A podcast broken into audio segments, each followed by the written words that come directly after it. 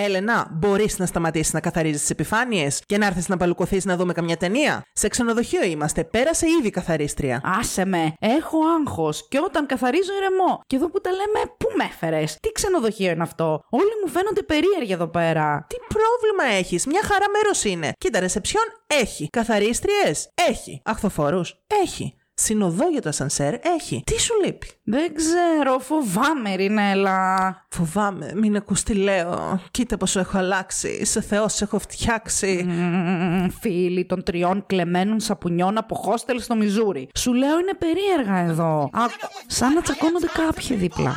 Όχ, σαν να έχεις δίκιο τελικά. Ρε φίλε, για ένα διήμερο ήρθαμε. Έχει γούστο. Έχει γούστο να γίνουμε άθελά μας μάρτυρες σε καμιά δολοφονία. Ηλίθεια. Welcome to the Hotel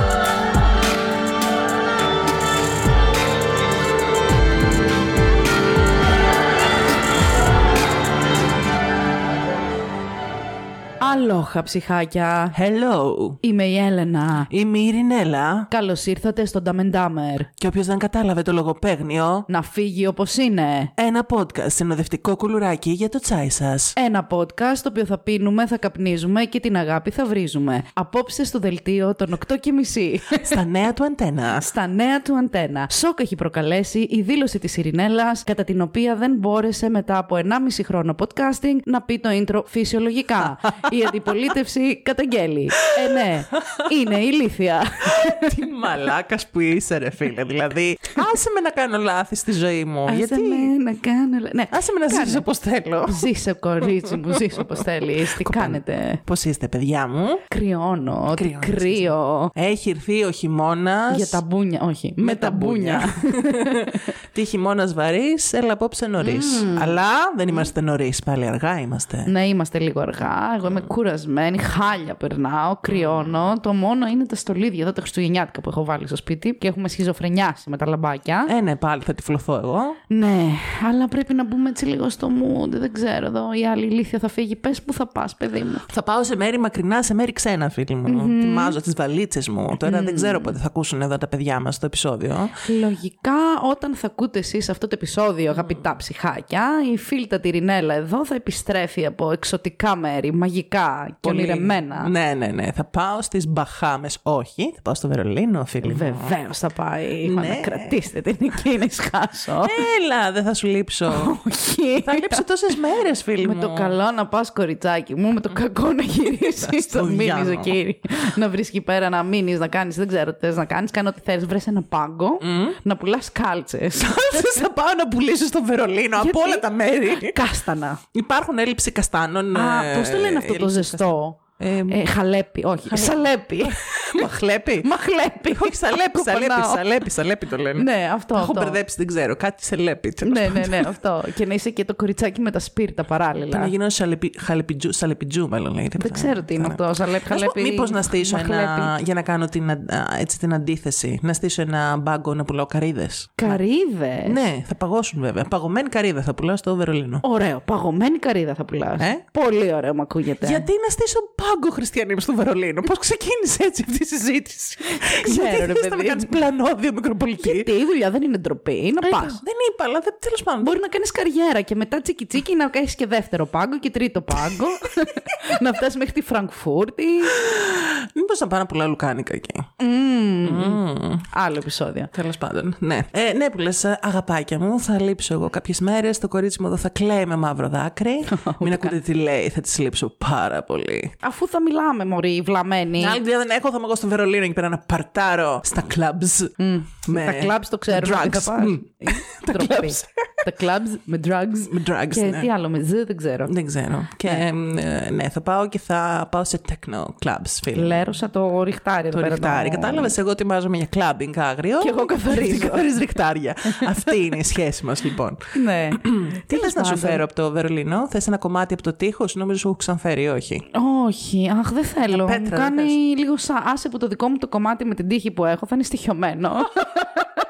Μαλάκο. δεν ξέρω. Κάποιος έχει πεθάνει εκεί πέρα από τους εκατοντάδες και δεν θα ήθελα. Όχι, όχι, Τι ευχαριστώ. θες να σου φέρω, ένα σνίτσελ, ένα μπρατβουρστ, ένα. Τις κατά πώ τα λένε αυτά τα. Κάριβουρστ, μάλλον, τι θες; Ε, δεν ξέρω. Αχ, ξέρει, ένα στρούντελ φέρε μου. Ένα στρούντελ. Ναι, Εντάξει. Αλλά να εντάξει. είναι έτσι ωραίο. Μην φέρεις κανένα τίποτα πλεμπέικο. Φέρω ένα μπαγιάτικο Από να το το ζεστά. φας και να Όχι, σχάσεις. ρε Ρινέλα, ένα στρούντελ να το ζεστάνω εδώ στο φουρνάκι για να το φάω στην υγειά σου. Στην υγεία. στην υγειά σου θα το φάω. Cheers, κάνουμε και cheers. ναι, με το και καμιά strudel. ωραία μπυρίτσα. Δεν μου αρέσουν οι μπύρες, αλλά θα δοκίμασα. Βαλάω τώρα μπύρες στα τέτοια. Στα Όταν εγώ αεροπλάνα. πήγα στην Νορβηγία και σας κουβάλαγα μπύρες και τέτοια που με βάλατε εκεί πέρα και έτρεχα στην άλλη άκρη της γης για Μου να τα έφερες βρω. εμένα μπύρες, κάλτσες μου Έφερα έφερες. στη Βάσο, το ίδιο είναι. Δεν κατάσταση ήπιες. αυτή. Δεν δοκίμασες. Ε, δοκίμασε, ναι. Ε, είδες. Καλά, οκ. Εποφελήθηκα. Μπύρες, ηλίθεια. Αχ, το κοριτσάκι μας πάντοτε μας φέρνει, μας πρικίζει και τις προάλλες που είχε πάει στην Ικαρία. Ποια Ικαρία στην Ιταλία. Χριστέ μου, ό,τι να είναι. Τι, Δεν ξέρω. Γιώτα και τα δυο.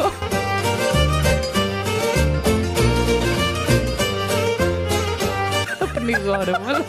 Δεν είμαι καλά.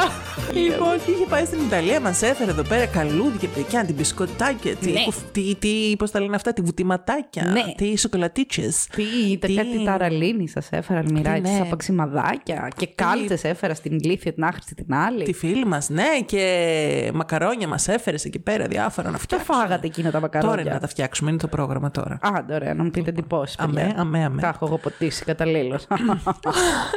Είδες όμως τυφλή εμπιστοσύνη. Εγώ έτσι θα τα θα κατάπινα, φίλη μου. Το είμαι σίγουρη. Τέλος πάντων όμως, ναι, ας αφήσουμε την Ιταλία, ας αφήσουμε την Ικαρία. Ναι, κυρίως Και την ας Ικαρία. αφήσουμε και το Βερολίνο. Ναι. Νομίζω δεν αφορά τίποτα από όλα αυτά την υπόθεση που έχουμε φέρει σήμερα. Ωραία. Οπότε, μ, όταν λοιπόν στα ε, πολύ όμορφα και καταπληκτικά αυτάκια σας θα παίζει αυτό το επεισόδιο, θα έχει πατήσει το πόδι της δυστυχώς για μένα. Στα πάτρια εδάφη, η κυρία εδώ. Οκ. Παρ' όλα αυτά, αφήνουμε το Βερολίνο Ναι. και πάμε πού; Σε ένα ξενοδοχείο θα μου πας. Σε ένα φτηνό ξενοδοχείο να τρυπώσουμε και στο πρωί να ξεφαντώσουμε. Βεβαίως. Θα κάνουμε αγκαλιές. Και φιλιά. Και άλλα κόλπα. Ερωτικά. Ε, όχι. Ε, Τέλος Θα πάντων. ήθελα. Έχουμε πει ότι η σχέση μα. Κακοπέφτω κιόλας. Μαλακισμένη. Α μην πάμε τη σχέση μας σε αυτό το επίπεδο ακόμα, φίλοι μου. Εντάξει. Σε έχω καβάτζα για τα 60. ναι, Παναγία. μου. για τώρα. να συντέψεις λίγο, είσαι πολύ μικρή ακόμα. Ναι, ναι. Σαν ενήλικη. Ναι. Ε, είμαι οριακά ενήλικη τώρα. Οριακά, μην οριακά. κλέβεις. Barely Έχουμε πει. legal εδώ. Yes. Έχω το twink δίπλα. Yes. Τέλος πάντων, πίπινε φίλη μου. Πίπινε φίλη μου. Ναι, άστο δεν είναι. ναι, δεν. Όχι. Θα σε πάω σε ένα μέρος σύνηθες για τις δικές μου προτιμήσεις. Αχ, να μαντέψω. Ε, να μαντέψεις, άιντε. Στις αγαπημένες μας Ηνωμένες Πολιτείες της Αμερικής. Ακριβώς. Ωραία. Και θα εξετάσουμε μια υπόθεση που πράγματι εκτιλήσεται σε ένα ξενοδοχείο. Oh my god. Έτσι σπουκί, σαν το Σεσίλ. Κοίταξε, δεν είναι ότι θα είναι σπούκι το ξενοδοχείο, αλλά θα είναι λίγο περίεργη η υπόθεσή μας. Θα είναι μια υπόθεση μυστηρίου. Α, Θα είναι μια υπόθεση ελαφρώς unsolved που λέει και, Και η, η φίλη φίλη. μας, η σεξι μυρτό. Σεξι μυρτό ειδική ρωσολόγος, γλωσσολόγος, μην ξεχνάμε. Βεβαίως, βεβαίως. Unsolved, Unsolved, λοιπόν. ναι. Αχα. Να σου πω, πριν πούμε για την υπόθεση που μας έχεις φερει να πέσει λίγο το παραδάκι και ανακοινωσούλα. Βεβαίως. Για ρίχτω. Πάμε.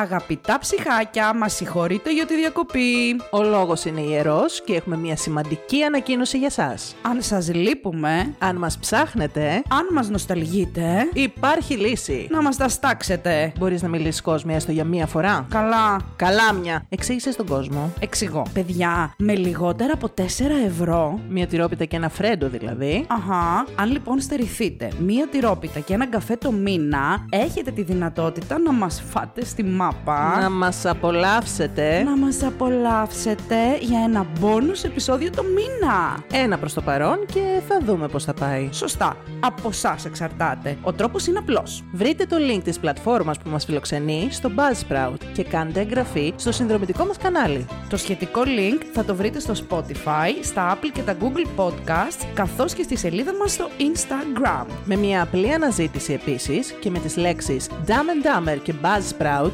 δηλαδή B-U-Z-Z-S-P-R-O-U-T, θα εμφανιστεί η σελίδα μας. Πατήστε subscribe πάνω στο logo μας και ακολουθήστε τις οδηγίες. Αν δυσκολεύεστε και χρειάζεστε βοήθεια, Δεν μας ενδιαφέρει. Έλενα, Έλα μωρέ, ρωτήστε μας πότε σας αφήσαμε ξεκρέμαστους. ποτέ ποτέ ποτέ. Γι' αυτό από εδώ και πέρα και κάθε 13 του μήνα Ένα νέο, μοναδικό, ανεπανάληπτο επεισόδιο θα είναι στη διάθεσή σας στο Dumb and Dumber Plus. Έτσι, επιστροφή στο επεισόδιο.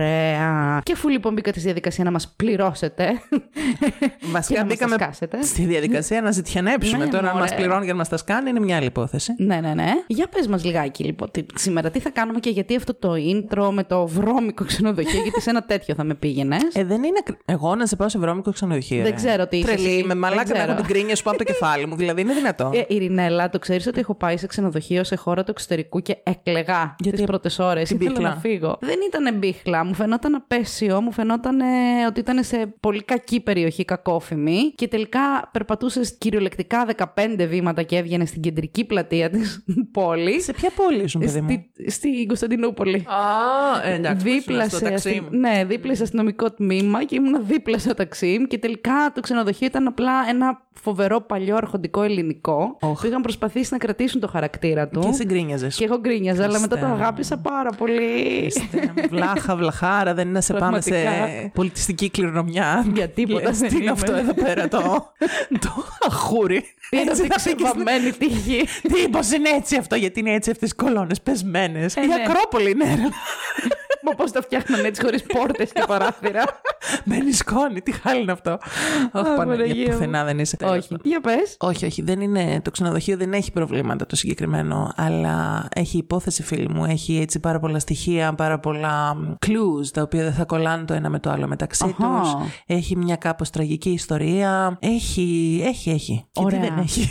Ωραία, ωραία. Οπότε θα βάλω το χριστουγεννιάτικο πέπλο μυστηρίου πάνω μου έτσι να αυτό, να με κουκουλώσει και να μπω λίγο στο mood, να, μπεις. πιω το τσάι μου και να μιλήσουμε για αυτό το μυστηριώδη αυτή η υπόθεση. Ναι, η Για οποία πάμε. παρεμπιπτόντως μου έκανε πολύ εντύπωση όταν ε, έπεσε στα χέρια μου. Γιατί έψαχνα έτσι να βρω κάτι λίγο πιο σπούκικο. Δεν ξέρω, ήμουν σε αυτή τη διάθεση. Ναι, ταιριάζει και με το χειμώνα, ναι. Ναι, και η αλήθεια είναι ότι όταν τη διάβασα, κάπου αυτή την είχε πάρει πιο παλιά το μάτι μου, αλλά πολύ φευγαλέα. Δεν είχα δώσει πολύ βάση. Ναι. Και όταν τη διάβασα που λες και την είδα πιο αναλυτικά, δεν ξέρω, μου κέντρισε πάρα πολύ το ενδιαφέρον. Λόγω του μυστηρίου.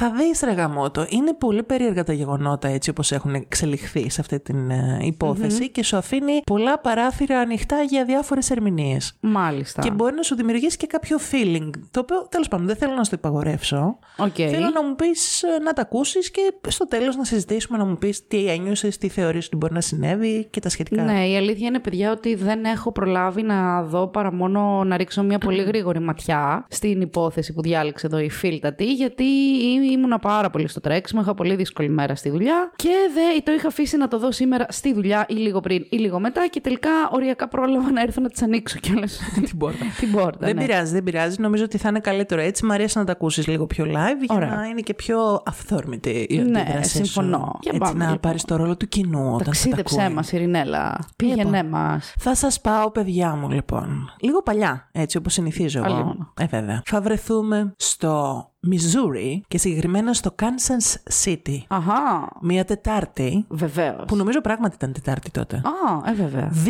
ιανουαριου του 1935. Α, πόσο χρονών ήσουν τότε; Του, κα... το κακό σου το φλάρο. λοιπόν. Χρόνια πολλά, καλή Χρόνια χρονιά. πολλά, καλή Χαρούμενο το χρονιά. 1965. Τι 65 με βλαμμένη, 35, 35 λέω. Συγκεντρώσου. συγγνώμη, Δεν μου άρεσε το 65. Οκ. Τι Χριστέ μου, τι τύπισσα. Λοιπόν, ένας κύριος ονόματι Roland T. T. Owen Οκ. μμμ, καταφθάνει σε ένα ξενοδοχείο ονόματι Hotel President. Α, εδώ στην Κηφισιά. Όχι χριστιανή μου, στο Μιζούρι λέμε. Μπερδεύει Α, τον ναι, με κόσμο. συγχωρείς. Ναι, όχι, όχι, όχι, δεν ήταν. Κοίταξε, ήταν έτσι και αυτό καλό ξενοδοχείο. Αν το δεις στις φωτογραφίες, είναι έτσι πολυόροφο. Έχει μια ωραία πρόσωψη, έχει εκεί τα αυτά του, τα. Πώς λέγονται Είναι αυτά; fancy ξενοδοχείο. Ε, μ, ντεμί. Αλλά είναι εντάξει, καλοφτιαγμένο ρε παιδί μου, δεν είναι κανένα καταγώγι. Οκ.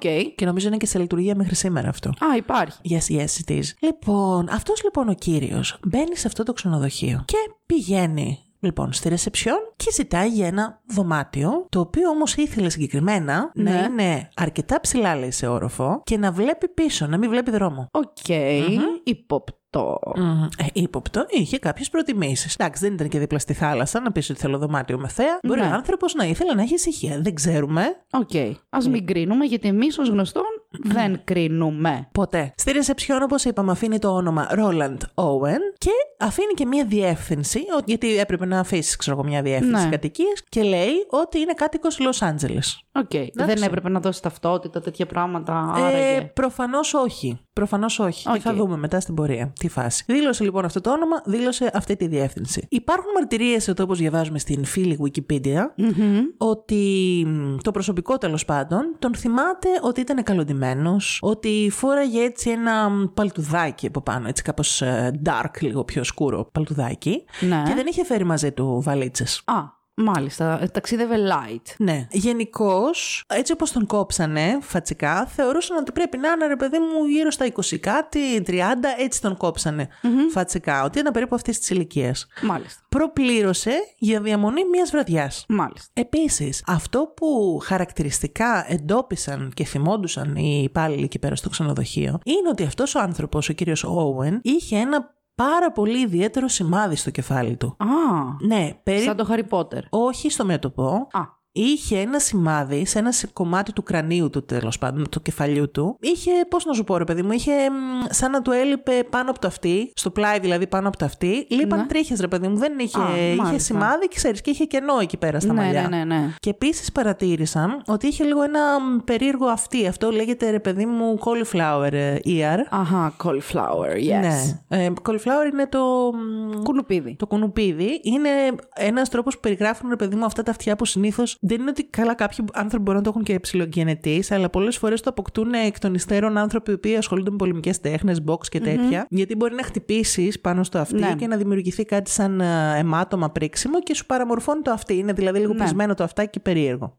Τέλος πάντων. Γι' αυτό το λόγο σκεφτήκαν και αυτοί και λένε, ξέρω εγώ, είναι κανένα μποξέρ, κανένα παλαιστής, κάτι. Ναι, ναι, ναι. Αυτό τους πέρασε από το μυαλό. Φτάνει λοιπόν αυτός ο κύριος εκεί πέρα, ζητάει το δωμάτιο και επειδή, όπως είπαμε, ήταν ένα πολύ ωραίο ε, οργανωμένο ξενοδοχείο, όπως αυτό που σε πήγα στην εισαγωγή. Δεν μου άρεσε. Δεν σου άρεσε, γκρινιάρα φίλε. Ένας. Πώς να τον πούμε τώρα αυτός, ένας. Ένας αχθοφόρος, να πούμε. Πώς ήταν αυτοί οι Ναι. συνοδοί που έχουν κάποια ξενοδοχεία, ξενοδοχοϋπάλληλοι. Οκ, που bell σε boy. πάνε, bell boy. Ναι, που σε πάνε στο Bell boy. δωμάτιό σου, ρε παιδί μου. Μμμ, Και σου Κατάλαβες. ζητάνε μετά tip. Tip, ναι. Ένας λοιπόν από αυτούς τους υπαλλήλους, ονόματι Ράντολφ Πρόπστ.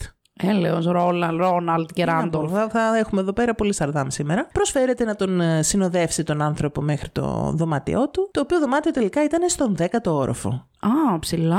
Ναι. Καθώς ανεβαίνανε πάνω και πηγαίνανε δηλαδή από το ασανσέρ, έτσι πιάσανε μια ψιλοκουβέντα εκεί πέρα, ξέρεις, ένα small talk, για να περάσει η ώρα, να ανέβουν οι όροφοι. Και του είπε, θυμότανε δηλαδή αυτός ο κύριος Probst, ότι ο νεαρός αυτός του είπε ότι ήθελε, λέει, να.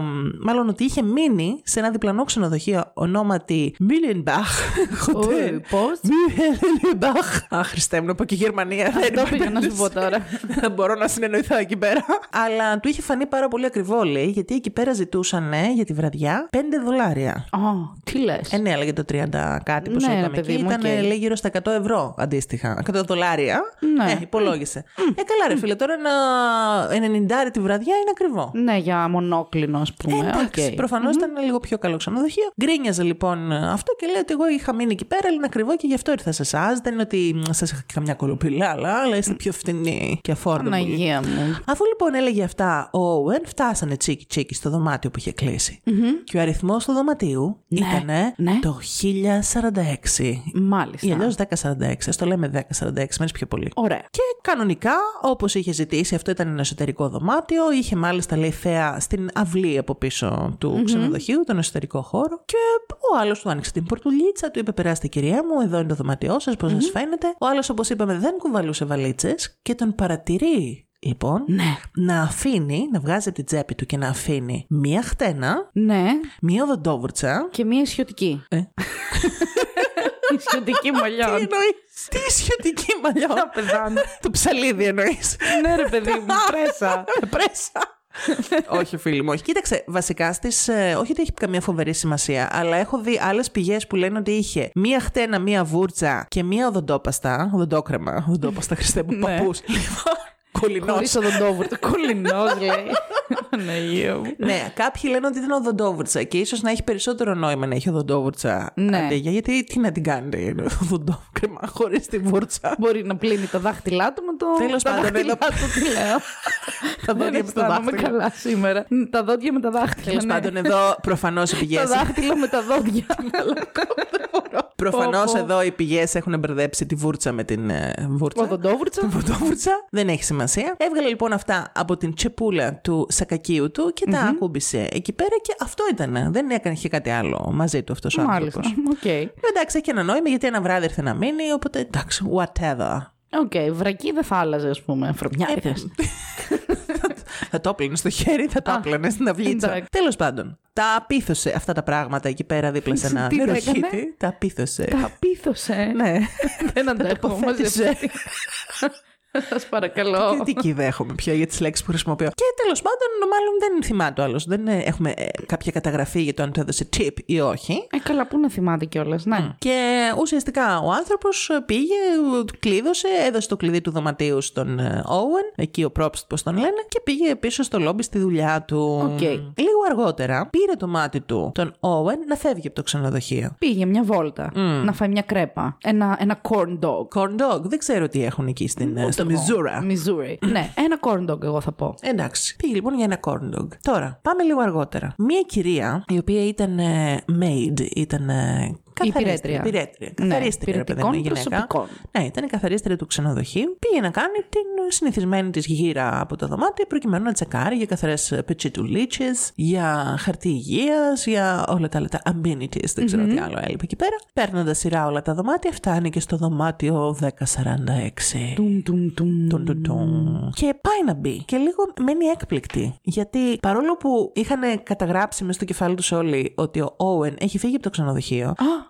Αυτό ήταν μέσα στο δωμάτιο. Αχα. Οπότε κάπως κάπως βρήκε έναν τρόπο και γύρισε στο δωμάτιο. Χωρίς να τον δουν. Δεν τον είχαν πολύ πάρει πρέφα στη ρεσεψιόν Μπορεί ότι να είναι μπει και από πάνω. το παράθυρο. Δεν νομίζω στο δέκατο όροφο, φίλοι μου. Γιατί μπορεί να ήταν ο Spider-Man. Μπορεί να ήταν Spider-Man, λοιπόν, να να σκαρφάλωσε, να ήταν ε, από αυτούς που λένε που κάνουν freestyle ε, climbing. Πώς λέγονται αυτά, δεν ξέρω. Τέλος πάντων, με ταλαιπωρείς. Αυτός λοιπόν ήταν μέσα Style climbing. Παρκούρ, μωρέ, λέγεται. Τι παρκούρ. Παρκούρ, Τι δεν λες, είναι το Μωρή που τρέχουν ηλίθια, από εσύ, κτίριο το σε κακό στο κτίριο. χειρότερο πάμε. Παρκούρ είναι το άλλο που πηδάνε από. Ναι, αυτό είπε. εννοούσα. Έκανε παρκούρ στο δέκατο όροφο. Δεν ξέρω. Δεν εννοώ αυτό. Εγώ λέω το άλλο που ανεβαίνεις. Βάζεις βεντουζάκια στα Όχι ποδαράκια. βεντουζάκια, ρε μαλάκα, που βάζεις αυτή τη σκονίτσα στα δαχτυλάκια, στα πατουσάκια και Δεν ανεβαίνεις μπορώ. πάνω. Κρατήστε Για την βοήθεια. βοήθεια. Κυβέρνηση αγαπητή της Προσπαθώ. Γερμανίας. Καγκελάρη. Κρατήστε την. Στα κάγκελα. Προσπαθώ να δημιουργήσω ένα κλίμα μυστηρίου και να το Εντάξει. πηδάς non-stop. Οκ. Εντάξει, συγκεντρώσου. Δεν έχω, δεν μπορώ. Είμαι πεσμένη. Λοιπόν, δεν είχαν πάρει χαμπάρι ότι αυτός είναι μέσα Ωραία. και παρόλα αυτά η, η καμαριέρα, μόλις πάει να ανοίξει την πόρτα για να αλλάξει πετσέτες και αυτά τέτοια πήγε για να αλλάξει, τον βρίσκει μέσα. Και λίγο τα χάνει γιατί δεν το ΟΚ. περίμενε. Η κυρία αυτή ονομαζόταν Mary Soptic. ΟΚ. Ναι. Θυμάται λοιπόν η κυρία Soptic ότι μπαίνοντας μέσα τον είδε εκεί, σκιάχτηκε λίγο. Ζήτησε συγγνώμη γιατί δεν περίμενε ότι θα είναι αυτός μέσα, αλλά όλα καλά. Αυτός της λέει: Παρακαλώ, περάστε, κάντε τις δουλειές, καθαρίστε. Καθώς αυτή λέει καθάριζε τώρα, είδε ότι λίγο η φασούλα μέσα ήταν λίγο περίεργη γιατί αυτός είχε πάει και είχε κλείσει τις κουρτίνες, είχε κλείσει τα τα στόρια, τα μπατζούρια, δεν ξέρω τι άλλο είχε αυτό εκεί πέρα. ΟΚ. Και αυτός καθόταν λίγο έτσι μέσα στη σκοτεινιά και είχε ανάψει μόνο ένα, μια μικρή λαμπίτσα, ξέρω, ένα λαμπαντέρ τι ήταν εκεί πέρα. Ωραία. Ήταν λίγο μέσα στα σκοτάδια, ρε παιδί μου, ο τύπας. Μάλιστα. Λίγο μυστήριος, λίγο αυτό. Θυμάται μάλιστα η συγκεκριμένη κυρία ότι γενικώς αυτή ήταν η φασούλα με τον τυπά. Κάθε φορά που ήταν μέσα στο δωμάτιο, αυτός ήταν με κλειστές κουρτίνες, κλειστά μπατζούρια, μέσα στο ημίφο, να κάθεται έτσι λίγο σκυθροπός και κάπως περίεργος. Ναι. Χαρακτηριστικά είχε δηλώσει αυτή λέει στην αστυνομία ότι τη έχει δημιουργήσει την αίσθηση ότι κάπως της φαινόταν ανήσυχος, ότι κάπως σαν ήταν φοβισμένος από κάτι. Ήταν λίγο, λίγο μυστήρια η, η ενέργεια του αγαπημένου μας του φίλου Owen. Οπότε λοιπόν καθάρισε αυτή εκεί πέρα και όσο ώρα αυτή καθάριζε, αυτός λέει σηκώθηκε, πήγε, φόρεσε το παλτουδάκι του αυτό που είχε, πήρε και τη βουρτσίτσα του, ε, χτένισε λίγο τα μαλάκια του εκεί πέρα και έφυγε, αλλά της είπε, λέει, σε παρακαλώ πολύ, όταν τελειώσεις με το καθάρισμα, μην κλειδώσεις την πόρτα, άσ' την ανοιχτή, λέει, γιατί περιμένω, λέει, κάποιους φίλους να έρθουν σε λίγα λεπτά. Μάλιστα. Αυτά Γι' τα- αυτό και χτένισε τα μαλάκια μου. Ναι, Για να είμαι όμορφος. Ναι, ναι, ναι, να είναι έτσι αεράτος και stylish. ΟΚ. Λοιπόν, η κυρία Soptic, όπως είπαμε, καθάρισε και άφησε την πόρτα ανοιχτή και έφυγε. Πάμε τώρα την ίδια μέρα στις 4 το απόγευμα. Η αγαπητή Μαριό γυρνάει με φρέσκες πετσετουλίτσες, μοσχοβολιστές, τις είχε πλύνει με Lenor και μ, πηγαίνει... Ήτανε 4 το απόγευμα της ίδιας μέρας. Της ίδιας μέρας, ναι, ναι, της ίδιας μέρας. ΟΚ, εντάξει. Λοιπόν, Αλλά τσάκω κι αυτή. Πηγαίνουν μια φορά τη μέρα, κάθε την επόμενη. Έχει πάει 200 φορές, κυρία. Ε, δεν ξέρω, ρε φίλε, έτσι ήταν η Καθαρό πολιτική, είναι ξενοδοχείο είναι καθαρή. αυτό, Πολύ καθαρό. Να πας, president, να πας. πάμε, ναι. President το λένε, όχι αστείο. Ε, ναι. Λοιπόν, πηγαίνει λοιπόν εκεί πέρα με φρέσκες πετσετουλίτσες, ξανανοίγει την πορτουλίτσα, ξανά το δωμάτιο σκοτεινό, βλέπει πάλι το φίλο μας τον Owen, ξέρω εγώ, να είναι εκεί σε μια γωνιά, να έχει ξαπλώσει το κρεβάτι με τα ρούχα του Ναι, και να κάθεται έτσι, μέσα στο σκοτάδι, μοναχό του. μάλιστα. Κάπως λίγο ρε παιδί μου κρύπιασε η γυναίκα. Αλλά τέλος πάντων έκανε τη δουλειά της. Δεν Ναι, φαινόταν δεν και... κρίνει. Όχι. Όχι. Και έτσι όπως καθάριζε εκεί και περνούσε, είδε λέει σε ένα μ, τραπεζάκι που ήταν έτσι κάπου δίπλα από το, το κρεβάτι Ναι. ένα σημείωμα, φίλε μου. Α, και τι έλεγε; Ήταν η Χειρόγραφο. λίστα του σούπερ μάρκετ. Όχι. Ρύζι καμπά. όχι. όχι, όχι, όχι. Δεν έλεγε κάτι τέτοιο. Αχα, ε, ήταν ένα ερωτικό σημείωμα. Όχι, Ε, έλεγε. Στη μοναδική μου αγάπη. Έλενα, καλέστε με στο, τα κάνω όλα μετά τις δύο. Αυτό έλεγε. Μαλάκο. Όχι, φίλε μου, δεν έλεγε τίποτα από αυτά. Το σημείωμα έλεγε. Θα το πω μία στα αγγλικά και θα μεταφράσουμε. Βεβαίως. Έλεγε Don. Ντόν. I will be back in 15 minutes. Wait. Ντόν θα επιστρέψω. Don είναι όνομα, ναι. Don. Ναι, δεν είναι ο ήχος ναι. καμπάνας Ναι. Θα επιστρέψω σε 15 λεπτά. Περίμενε. Περίμενε. Προφανώς, όπως θα καταλάβουμε, μάλλον αυτό το σημείωμα το είχε γράψει ο ίδιος ο Owen και το είχε αφήσει εκεί σε περίπτωση που έλειπε Και και, έρθει ο κάποιος. Don. Θα έρθει αυτός ο Ντόμ. Ποιος είναι ο Ντόμ, δεν ξέρουμε. Μάλιστα. Τώρα, πάμε στην επόμενη μέρα. 3 Ιανουαρίου. Που θα έκανε και το check-out ο κύριος θεωρητικά. Υποτίθεται, έτσι. Είχε πληρώσει για ένα βράδυ, δεν είχε πει πόσο θα μείνει. Απλά πλήρωσε, προπλήρωσε το πρώτο βράδυ. Μάλιστα. Πάμε λοιπόν στο επόμενο πρωί. Γύρω στις 10.30 τώρα, η κυρία Μαριό Άντε πάλι.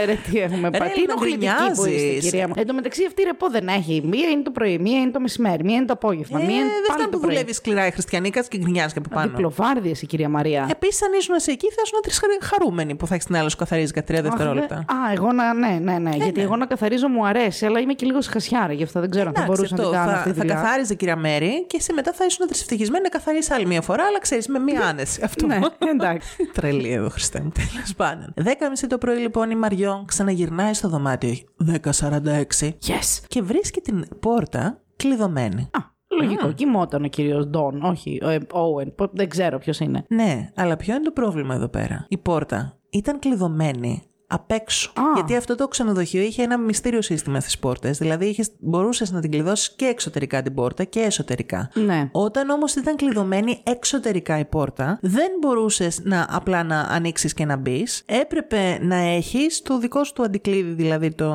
το ειδικό τέλος πάντων Ναι. που έχεις για να μπορέσεις να ξεκλειδώσεις και να μπεις μέσα. Όταν είδε λοιπόν αυτή αυτό, σου λέει: Ε, προφανώς λείπει αυτός από το δωμάτιο για να είναι κλειδωμένη απ' έξω η πόρτα. Ναι, έχει φύγει. Να Έχει θυμίσουμε ότι φύγει. μιλάμε για το 30 κάτι, δεν είχαμε τώρα τις καρτούλες ηλεκτρονικές. Είχαμε ρε. κανονικό κλειδάκι. Ναι, ναι, ναι, είχε ένα κλειδάκι. Οπότε η γυναίκα πάλι ξεκλειδώνει για να μπει μέσα, μπαίνει να αλλάξει πετσέτες. Μη μου πεις, τον βρίσκεις στο κρεβάτι. Πάλι τον βρίσκει εκεί το χάροντα. Κλειστά τα πατζούρια, κλειστά τα Ακριβώς. κουρτίνες. Ακριβώς. Πάλι καθόταν μέσα στο το ίδιο σημείο που τον είχε βρει το προηγούμενο απόγευμα. Εκεί στο κρεβάτι, ξαπλωμένο, με τα ρούχα.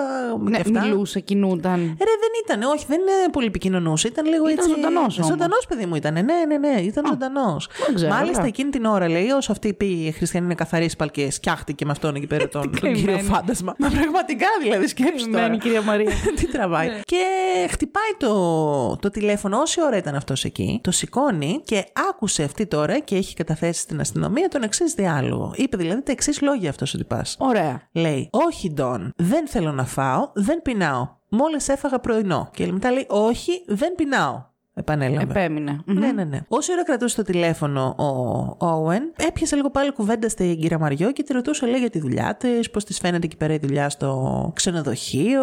Τι να κάνει κι αυτή. Ναι, τη ρώτησε, λέει, ξέρω εγώ, αν αυτή είναι υπεύθυνη για όλο τον όροφο, αν τυχόν μπορείς σε αυτό το ξενοδοχείο να πληρώσεις διαμονή τύπου, ξέρεις, σαν μείνει ενοικίαση. Α, ναι, ναι, ναι. Ότι δεν είναι μόνο, ξέρεις, απλό ξενοδοχείο. Ξαναγκρίνιαξε πάλι για τις τιμές για το άλλο, το Μιούλιν Μπλάχλ. Ε, μανία με αυτό. Ναι, ότι ήταν πολύ ακριβό. Και τέλος πάντων η γυναίκα τελείωσε τις δουλειές της και φεύγει. Ωραία. Το πρωί αυτό. Μετά το πρωινό. Μετά το πρωινό. Φτάνουμε πάλι στο απόγευμα, τέσσερις πάλι, που ήταν η στάνταρ ώρα που πήγαινε να κάνει την απογευ... το απογευματινό της πέρασμα η κυρία Μαριό. Έλεος, Χριστιανή μου. Τι να κάνουμε, είχε στάνταρ. Προφανώς πέρναγε μία το πρωί με το απόγευμα η γυναίκα, ρε. εσύ. ΟΚ. Φτάνει λοιπόν το απόγευμα και ξαναπερνάει πάλι με φρέσκες πετσετουλίτσες. Φρεσκοπλυμένες. Έχεις ταραχτεί με την πετσέτα. Δεν μπορώ αυτό το πράγμα. Όπω πατάλη νερού. Πάει λοιπόν να ανοίξει την πόρτα, πλησιάζοντας τέλος πάντων το δωμάτιο το 1046. Πάει να ανοίξει την πόρτα και να αυτώσει και ακούει από μέσα ε, ομιλίες. Μάλιστα. Άκουγε δύο άντρες να συνομιλούν Οπότε σου λέει: Α, έχει κόσμο, μέσα είναι ξέρω εγώ, ο Δράκουλας. Σκέφτηκε να χτυπήσει την πόρτα. Να πάρει και ένα σκόρδο. Είχε ζωστεί η γυναίκα. Είχε πάει Πραγματικά. στο εστιατόριο του ξενοδοχείου. Είχε πάρει δύο, όχι πέρα, πέντε κιλά σκελίδες σκόρδο πάνω. Είχε βάλει στις τσέπες. Τέλος πάντων, χτυπάει που λες, ξέρω εγώ, τσικ τσικ τσικ, και της απαντάει μια φωνή η οποία δεν της φάνηκε ότι ήταν του κυρίου Owen. ΟΚ. Την άκουσε λίγο πιο βαθιά, την άκουσε λίγο πιο δυνατή, έτσι λίγο πιο αντρουά. Επομένως, ε, συνειδητοποίησε ότι δεν είναι ο ίδιος άνθρωπος και αυτή η φωνή ήταν τύπου Ποιος είναι, είπε. Η φωνή αυτή δηλαδή Είναι πιο, ρώτησε πιο ποιος είναι. μπάσα δηλαδή από Ναι, αυτήν ναι. που είχε ακούσει να έχει ο Owen. ΟΚ. Ακριβώς. Και λέει η καημένη, ξέρω εγώ, ναι, γεια σας, η Μαριό είμαι. Σας έφερα φρέσκες Ναι, γεια πετσέτες. σας. Καθαρές.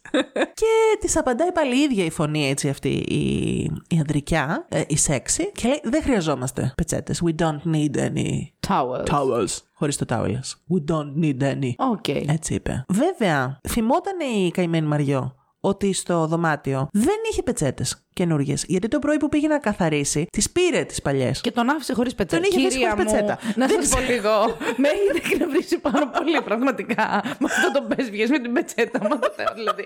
Είμαι που είμαι κάπως απόψε, δεν θέλω και πολύ. Ε, μου έχει τσεκίσει το νευρικό μου σύστημα, δηλαδή. Η αλήθεια είναι και εγώ. δηλαδή, είχα μου πετσέτα. Ή βάλτη, μην τη βάλτης. Μην τη βάζεις. Δεν μπορώ. Εν τω μεταξύ, γιατί δεν Α. ερχόταν όταν έπαιρνες τις πετσέτες με τη φρέσκια πετσέτα εκείνη την ώρα. Δεν Ξεκουρθήκατε. ξέρω. Το είναι, είναι μια απορία δηλαδή. Γιατί δεν είχε τι πετσέτες την ώρα που τις άλλαζε. Η μανία με τις πετσέτες, Χριστιανή μου. Βά, πάρε τις παλιές και βάλε τις καινούριες γάμο το κέρατό μου. Μην μου ξαναπείς για αυτήν. Δεν υπάρχω για αυτήν. Να Έλα να πρέπει να κάνεις υπομονή. Είναι η βασική μάρτυρα τη υπόθεση, κυρία Μαριό. Α, καλά. Μμ, Κατάλαβα. Τα πήγες στο δικαστήριο και στην αστυνομία πήγαινε, έφερνε πετσέτες και ποτηράκια. Δεν μπορώ. Μου θύμισε λίγο αυτό τώρα που λέμε την ιστορία του ψαθά με το μικρό τσαντάκι. και Ανοίγει τη τη μεγάλη τσάντα. Βγάζει το μικρό τσαντάκι. τσαντάκι. Κλείνει τη μεγάλη τσάντα. Ανοίγει το μικρό τσάντα. Δεν μπορώ, δεν μπορώ, δεν μπορώ. Δεν μπορώ. Φέρνει την κάτω πετσέτα, παίρνει τη βρώμικη πετσέτα, ξακτυπάει την πόρτα ξανά. Τελικά δεν είχε αφήσει την πετσέτα, την πήρε, αλλά δεν την άλλαξε. Να θες να κάνεις μπάνιο, να μην μπορείς, να πρέπει να σκουπιστείς με το χαρτί υγείας, να κολλάνε πάνω στα χαρτάκια. Δηλαδή, κυρία μου. Κυρία Μέρη, μας έχει ταράξει εδώ. Λοιπόν. Τέλος πάντων, η αλήθεια είναι και εμένα μου είχε κάνει λίγο εντύπωση αυτό με την πετσέτα, αλλά δεν έχει και τόση σημασία. Θυμάται σένα. λοιπόν. Εγώ δεν Κάποια άλλη δεν που φέρνω. πιέζομαι. Ξεκίσει το νευρικό μου σύστημα, σου λέω. Το θυμάται όμως η Μέρη λοιπόν, η, Άιντε. η κυρία Μαριό, και λέει: Ωπα ρε φίλε, δεν θέλουν πετσέτες έχουν, αφού εγώ δεν έχω αφήσει πετσέτες μέσα. Φεύγει λοιπόν με τις πετσέτες στο χέρι. Την έχω ταράξει. Δεν μπορώ. Μας πιω λίγο κοκακόλα, συγγνώμη. Ποιες κοκακόλα, Χριστέ μου, την υπόθεση πάλι έβαλε με τις πετσέτες. Κάθε φορά βρίσκω τρόπο και σε ταράζω. Πραγματικά. Κάτσε τώρα, πρέπει να στρίψω το τσιγάρο, έχω τα ραχτυλάκια. Στρίψε, στρίψε, γιατί τώρα αρχίζουν τα στοιχεία. Τώρα θα σου λέω περιστατικά, έτσι, να τα κρατάτε τώρα Ωραία. τι γίνεται. Επίσης, κάποια από τα στοιχεία εδώ πέρα που θα λέμε μπορεί να είναι circumstantial. Θε να μεταφράσει. Τι να πω τώρα, τι πώς να Περιστασιακά, το ρε πούμε, παιδί, περιστασιακά. μάλλον όχι περιστασιακά, Ε, ναι, να δεν είναι σε κολλάει. φάση. Μπορεί όλα αυτά να μην συνδέονται με την υπόθεση. Μπορεί και να συνδέονται όμως. Ναι, ναι, ναι, Εντάξει. ναι, ναι. Μία κυρία ονόματι Jean Owen. Αχα. Και αυτή Owen. Μμ. Όμως καμία σχέση με τον φίλο μας τον Owen, τον δικό μας. Απλή συνωνυμία. Αλλά κοίτα να δεις. Δύο ώρες αργότερα, λέει, αυτή ήταν λίγη η καταγωγή της από το Lee Summit, μια πόλη εκεί πέρα κοντά στο Κάνσα. Μάλιστα. Δύο ώρες περίπου μετά από τότε που η Μαριό πήγε για τις πετσέτες, φτάνει στο ξενοδοχείο του President. Εντάξει, είχε πάει αυτή για ψώνια, λέει, στην πόλη. Την έπιασε έτσι μια αναγουλίτσα, μάλλον κάτι θα φαγεί πέρα, ξέρω εγώ, κανένα χαλασμένο μπέργκερ. Και επειδή ένιωθε ότι θα την πάει τέλος πάντων σε σερπατίνα, είπε: Α μην γυρίσω τώρα σπίτι, ας πάω σε ένα ξενοδοχείο εδώ δίπλα. να αφήσω να κάνω κατάθεση. Και ξαφνικά μη μου πεις, ανοίγει η πόρτα και έρχεται η κυρία με τις πετσέτες. Και είχε χαρτί υγείας. Δεν μπορώ. Τι μαλάκας. Όχι, ρε. Φτάνει λοιπόν αυτή η καημένη κυρία εκεί πέρα που είχε πάει για ψώνια απλά στην πόλη και αποφασίζει να πάει να μείνει στο president γιατί δεν ένιωθε πα- καλά, είχε, ένιωθε άρρωστη, είχε αναγουλιάσει, δεν ξέρω τι κατά είχε πάθει και λέει: Α πάω να μείνω σε ξενοδοχείο για απόψε και πάω αύριο σπίτι μου. Τη Μάλιστα. δίνουν λοιπόν το δωμάτιο 1048. Α, δίπλα. Το δωμάτιο που ήταν ακριβώς δίπλα από το δωμάτιο που μας ενδιαφερει Λοιπόν, αυτή λέει, έμεινε εκεί πέρα και μετά από λίγη ώρα ήρθε να τη δει και το αγόρι της. Α. Ένας κύριος εκεί πέρα που δούλευε σε ένα λουλουδάδικο, σε ένα ανθοπολείο στην πόλη. Και μ, καθίσανε, ξέρω εγώ, τα δυο τους λίγο να περάσουν ώρα, ξέρω εγώ, φασωθούν, δεν ξέρω τι κάνουν. Ε, πες ότι ήθελες αυτό να κάνεις και άστα τώρα με πιες κόψιμο και δεν προλάβω να πάω σπίτι μου. Α, Ε, κυρία μου, Τζιν, τώρα σπίτι τα πουλάς αυτά. Ε, Ήρθα να μα. κλαις ξενοδοχείο. Σε ήθελες ποιον τα λίγο. πουλάς αυτά, Μωρή; Ε, μα ναι, θέλω να κάνω λίγο role playing. Τύπου, Αχ, τι κάνεις, άγνωστα ξένε που μπαίνεις μέσα στο Και ξενοδοχείο. μου έφερες μια ορχιδέα. Τι ωραία, η ορχιδέα σου. λοιπόν. Έσχος μαλάκα μου ξεφύγει σήμερα. λοιπόν, 9.30 ώρα περίπου το βράδυ, 9 και 20 εδώ πέρα λέει, ήρθε αυτός να την επισκεφτεί. Μάλιστα. Και είπε αυτή αργότερα, γιατί ήταν από τα άτομα που εξετάστηκε από την αστυνομία, ότι άκουσαν το βράδυ από το διπλανό δωμάτιο έναν άντρα και μια γυναίκα να μιλάνε, λέει, πολύ δυνατά Α. και να φεύγει και κανένα καντήλι και κανένα γαμοσταυρίδι, λέει. Μάλιστα. Και γενικώς αυτές οι φωνές και ο καυγά ακουγόντουσαν σε όλο λέει τον όροφο. Ήταν Αν δεν αρκετά ήταν δυνατό. άντρες και γυναίκα και ήταν δύο γυναίκες, εμείς θα ήμασταν. Θα έλεγα. Μήπως ήμασταν εκεί, δεν ξέρω. Λέω. Μπορεί, μπορεί, μπορεί. Λοιπόν, τώρα. Δεν ήταν όμως η φίλη μας η Τζιν με τον κομμενάκι της που ακούσαν όλη αυτή τη φασαρία εκείνο το βράδυ. Ένας άλλος κύριος ονόματι Charles Blocher. τι όνομα και Μάλιστα. αυτό, Εννοείς Χριστέ μου, δεν ήταν περίμενε. μόνο η κυρία. Ήταν... Ναι, δεν έχουμε τη μόνη μαρτυρία Ναι, ναι, της ναι. κυρίας και του γκόμενου ότι ακούσαν τον καυγά. Ήταν ένας άλλος κύριος ονόματι Charles Blocher, λοιπόν, ο οποίος δούλευε για το ξενοδοχείο. Ήταν αυτός ο οποίος χειριζόταν το ασανσέρ. Ξέρεις, τα κάποια ξενοδοχεία Ναι, που ναι, έχουν ναι. ένα να σου πατάνε το κουμπί. Συνοδό, ναι. Γιατί είσαι τόσο μαλάκας, ας πούμε, που δεν μπορείς να πατήσεις μόνο στο κουμπί. Καλά, ρε παιδί μου, μείνουν άνεργοι τώρα δηλαδή. Και αυτοί σε ενοχλούν εδώ για. Μην Όχι, αρχίσει εντάξει, τώρα έχεις πάλι δίκιο. με Όχι, κοίτα, πετσέτες. υπό την, ε, υ- υπό την ε, εικόνα της δημιουργίας θέσεων εργασίας το βλέπω θετικό. Αλλά τώρα να είσαι τόσο μαλάκας που θες κάποιος πατάει το κουμπί, whatever. Οκ. Ταξική πάλι. Την Αγία μου. Ο άνθρωπος αυτός ξεκίναγε βάρδια τα μεσάνυχτα και είπε ότι. ξέρω, εγώ, δούλευε γιατί προφανώς έμπαινε, έβγαινε κόσμος, λέει μέχρι τη μια μισή τη νύχτα. Αλλά μ, πιο μετά λέει, κάπως λέει είχε πέσει ο θόρυβο. ναι, λίγο. είχε φασαρία λέει στο δωμάτιο 1055 γιατί γινόταν ένα πάρτι. Αλλά παρόλα αυτά, θυμότανε αυτός ο άνθρωπος ότι εκείνο το βράδυ είχε δει λέει, μία επισκέπτρια που του χτύπησε στο ματι Η οποία ήταν λέει μια γυναίκα. Με πάθος. Βέβαια, ήταν μια γυναίκα η οποία, μάλλον λέει αυτός, θεώρησε ότι την είχε ξαναματαδεί. Γιατί αυτή λέει, συχνά πυκνά ερχόταν στο ξενοδοχείο και επισκεπτόταν διάφορους, ε, τέλος πάντων, ε, ενίκους του ξενοδοχείου. Α, βίζητα ήταν. Ήταν λίγο βίζητα, ναι. Ε, αυτό ναι, πες ήταν, το ναι. παιδί μου. Μην τρέπεσαι. Παντών, δεν θα το πω ευγενικά. Αλλά ναι, προφανώς η γυναίκα εργαζόταν στην περιοχή και την, καλού, την καλάγανε συχνά. την καλάγανε συχνά. Ήταν μια λοιπόν επιχρήμαση εκδιδόμενη γυναίκα. Ε, ναι, ήταν λίγο Τζούλια Ρόμπερτς, ρε παιδί μου, στο Pretty Woman. Θυμάται λοιπόν τώρα αυτό ότι εκεί που δούλευε στο πρώτο τρίωρο που είχε πιάσει αυτός δουλειά, αυτή εμφανίστηκε κάποια στιγμή και του ζήτησε να την πάει στο δωμάτιο 1026. Στο 10ο όροφο, έτσι. Και αυτό. Πέντε λεπτά μετά λέει, θυμάται ότι πας, ότι κάποιος ξανακάλεσε το ασανσέρ στον ίδιο όροφο και ήταν τελικά η ίδια γυναίκα. Τον φωνάζει λοιπόν η γυναίκα αυτή ξανά πάνω, τον τυπά, και του λέει ότι είναι λίγο μπερδεμένη, γιατί ο πελάτης, τέλος πάντων αυτός ο άνθρωπος που θέλει να επισκεφτεί, στο δωμάτιο 1026 δεν ήταν εκεί, λέει, και της έκανε εντύπωση γιατί συνήθως όσες φορές είχε χρειαστεί να πάει αυτός ήταν εκεί και μ, δεν ήξερε καν αν έχει πάρει το σωστό δωμάτιο, λέει, αν την έχουν ενημερώσει να πάει στο σωστό ε, δωμάτιο, γιατί κάπως έβλεπε ότι έχει φως μέσα αυτό το δωμάτιο και αυτή παρέμεινε στον όροφο μετά. Δηλαδή μπερδεύτηκε τέλος πάντων. Κάπως Δεν σαν να ήξερε αν είναι μπερδεύτηκε. σωστά. Ναι, ναι, ΟΚ. ναι, σαν να μπερδεύτηκε. Πέρασε λέει μισή ώρα και αυτός ο χειριστής του ασανσέρ ξαναείδε κλήση από το 10ο όροφο, ξανανεβαίνει πάνω με το ασανσέρ και ήταν πάλι η ίδια γυναίκα η οποία περίμενε εκεί πέρα και την πήρε να την κατεβάσει κάτω στην είσοδο, στο λόμπι. Περνάει άλλη μία ώρα. Χριστέ μου. Με Μου βρίσκει έχει πάλι. κάνει τα νεύρα μου κρόσια έτσι. Μα την Παναγία. Και ξανάρχεται αυτή η κυρία. και αυτή τη φορά όμως ανεβαίνουν στον ένατο όροφο. Ωραία. Και πάει σε έναν άλλο κύριο. ΟΚ. Να βρει. Εντάξει, δούλευε full εκείνο το βράδυ. Καημένη. Τώρα, έχουμε φτάσει ώρα 4 και 4 τα χαράματα. Εντάξει. Και έρχεται μία κλήση πάλι από τον ένατο όροφο, ανεβαίνει το ασανσέρ και μάντεψε ποιος είναι εκεί. Πάλι. κυρία με τις κυρία. πετσέτες. Α, Όχι, όχι. μαλάκα. Άλλο τώρα, ασχολούμαστε με την βίζιτα. Ωραία. Η Λοιπόν, κυρία λοιπόν. Η... Ναι, την ναι. κυρία, ναι, λοιπόν. Την παίρνει λοιπόν από τον ένα το όροφο, την κατεβάζει πάλι στο λόμπι και φεύγει για εκείνο εκείνο το βράδυ από το ξενοδοχείο. Μάλιστα. 15 λεπτά μετά, ξανά κλείσει από τον ένα το όροφο και ήταν αυτός ο κύριος, ο οποίος μάλλον ήταν αυτός με τον οποίο είχε πάει αυτή πάνω, κάπως αυτός του ενάτου ορόφου. Μάλιστα. Τον είχε επισκεφθεί.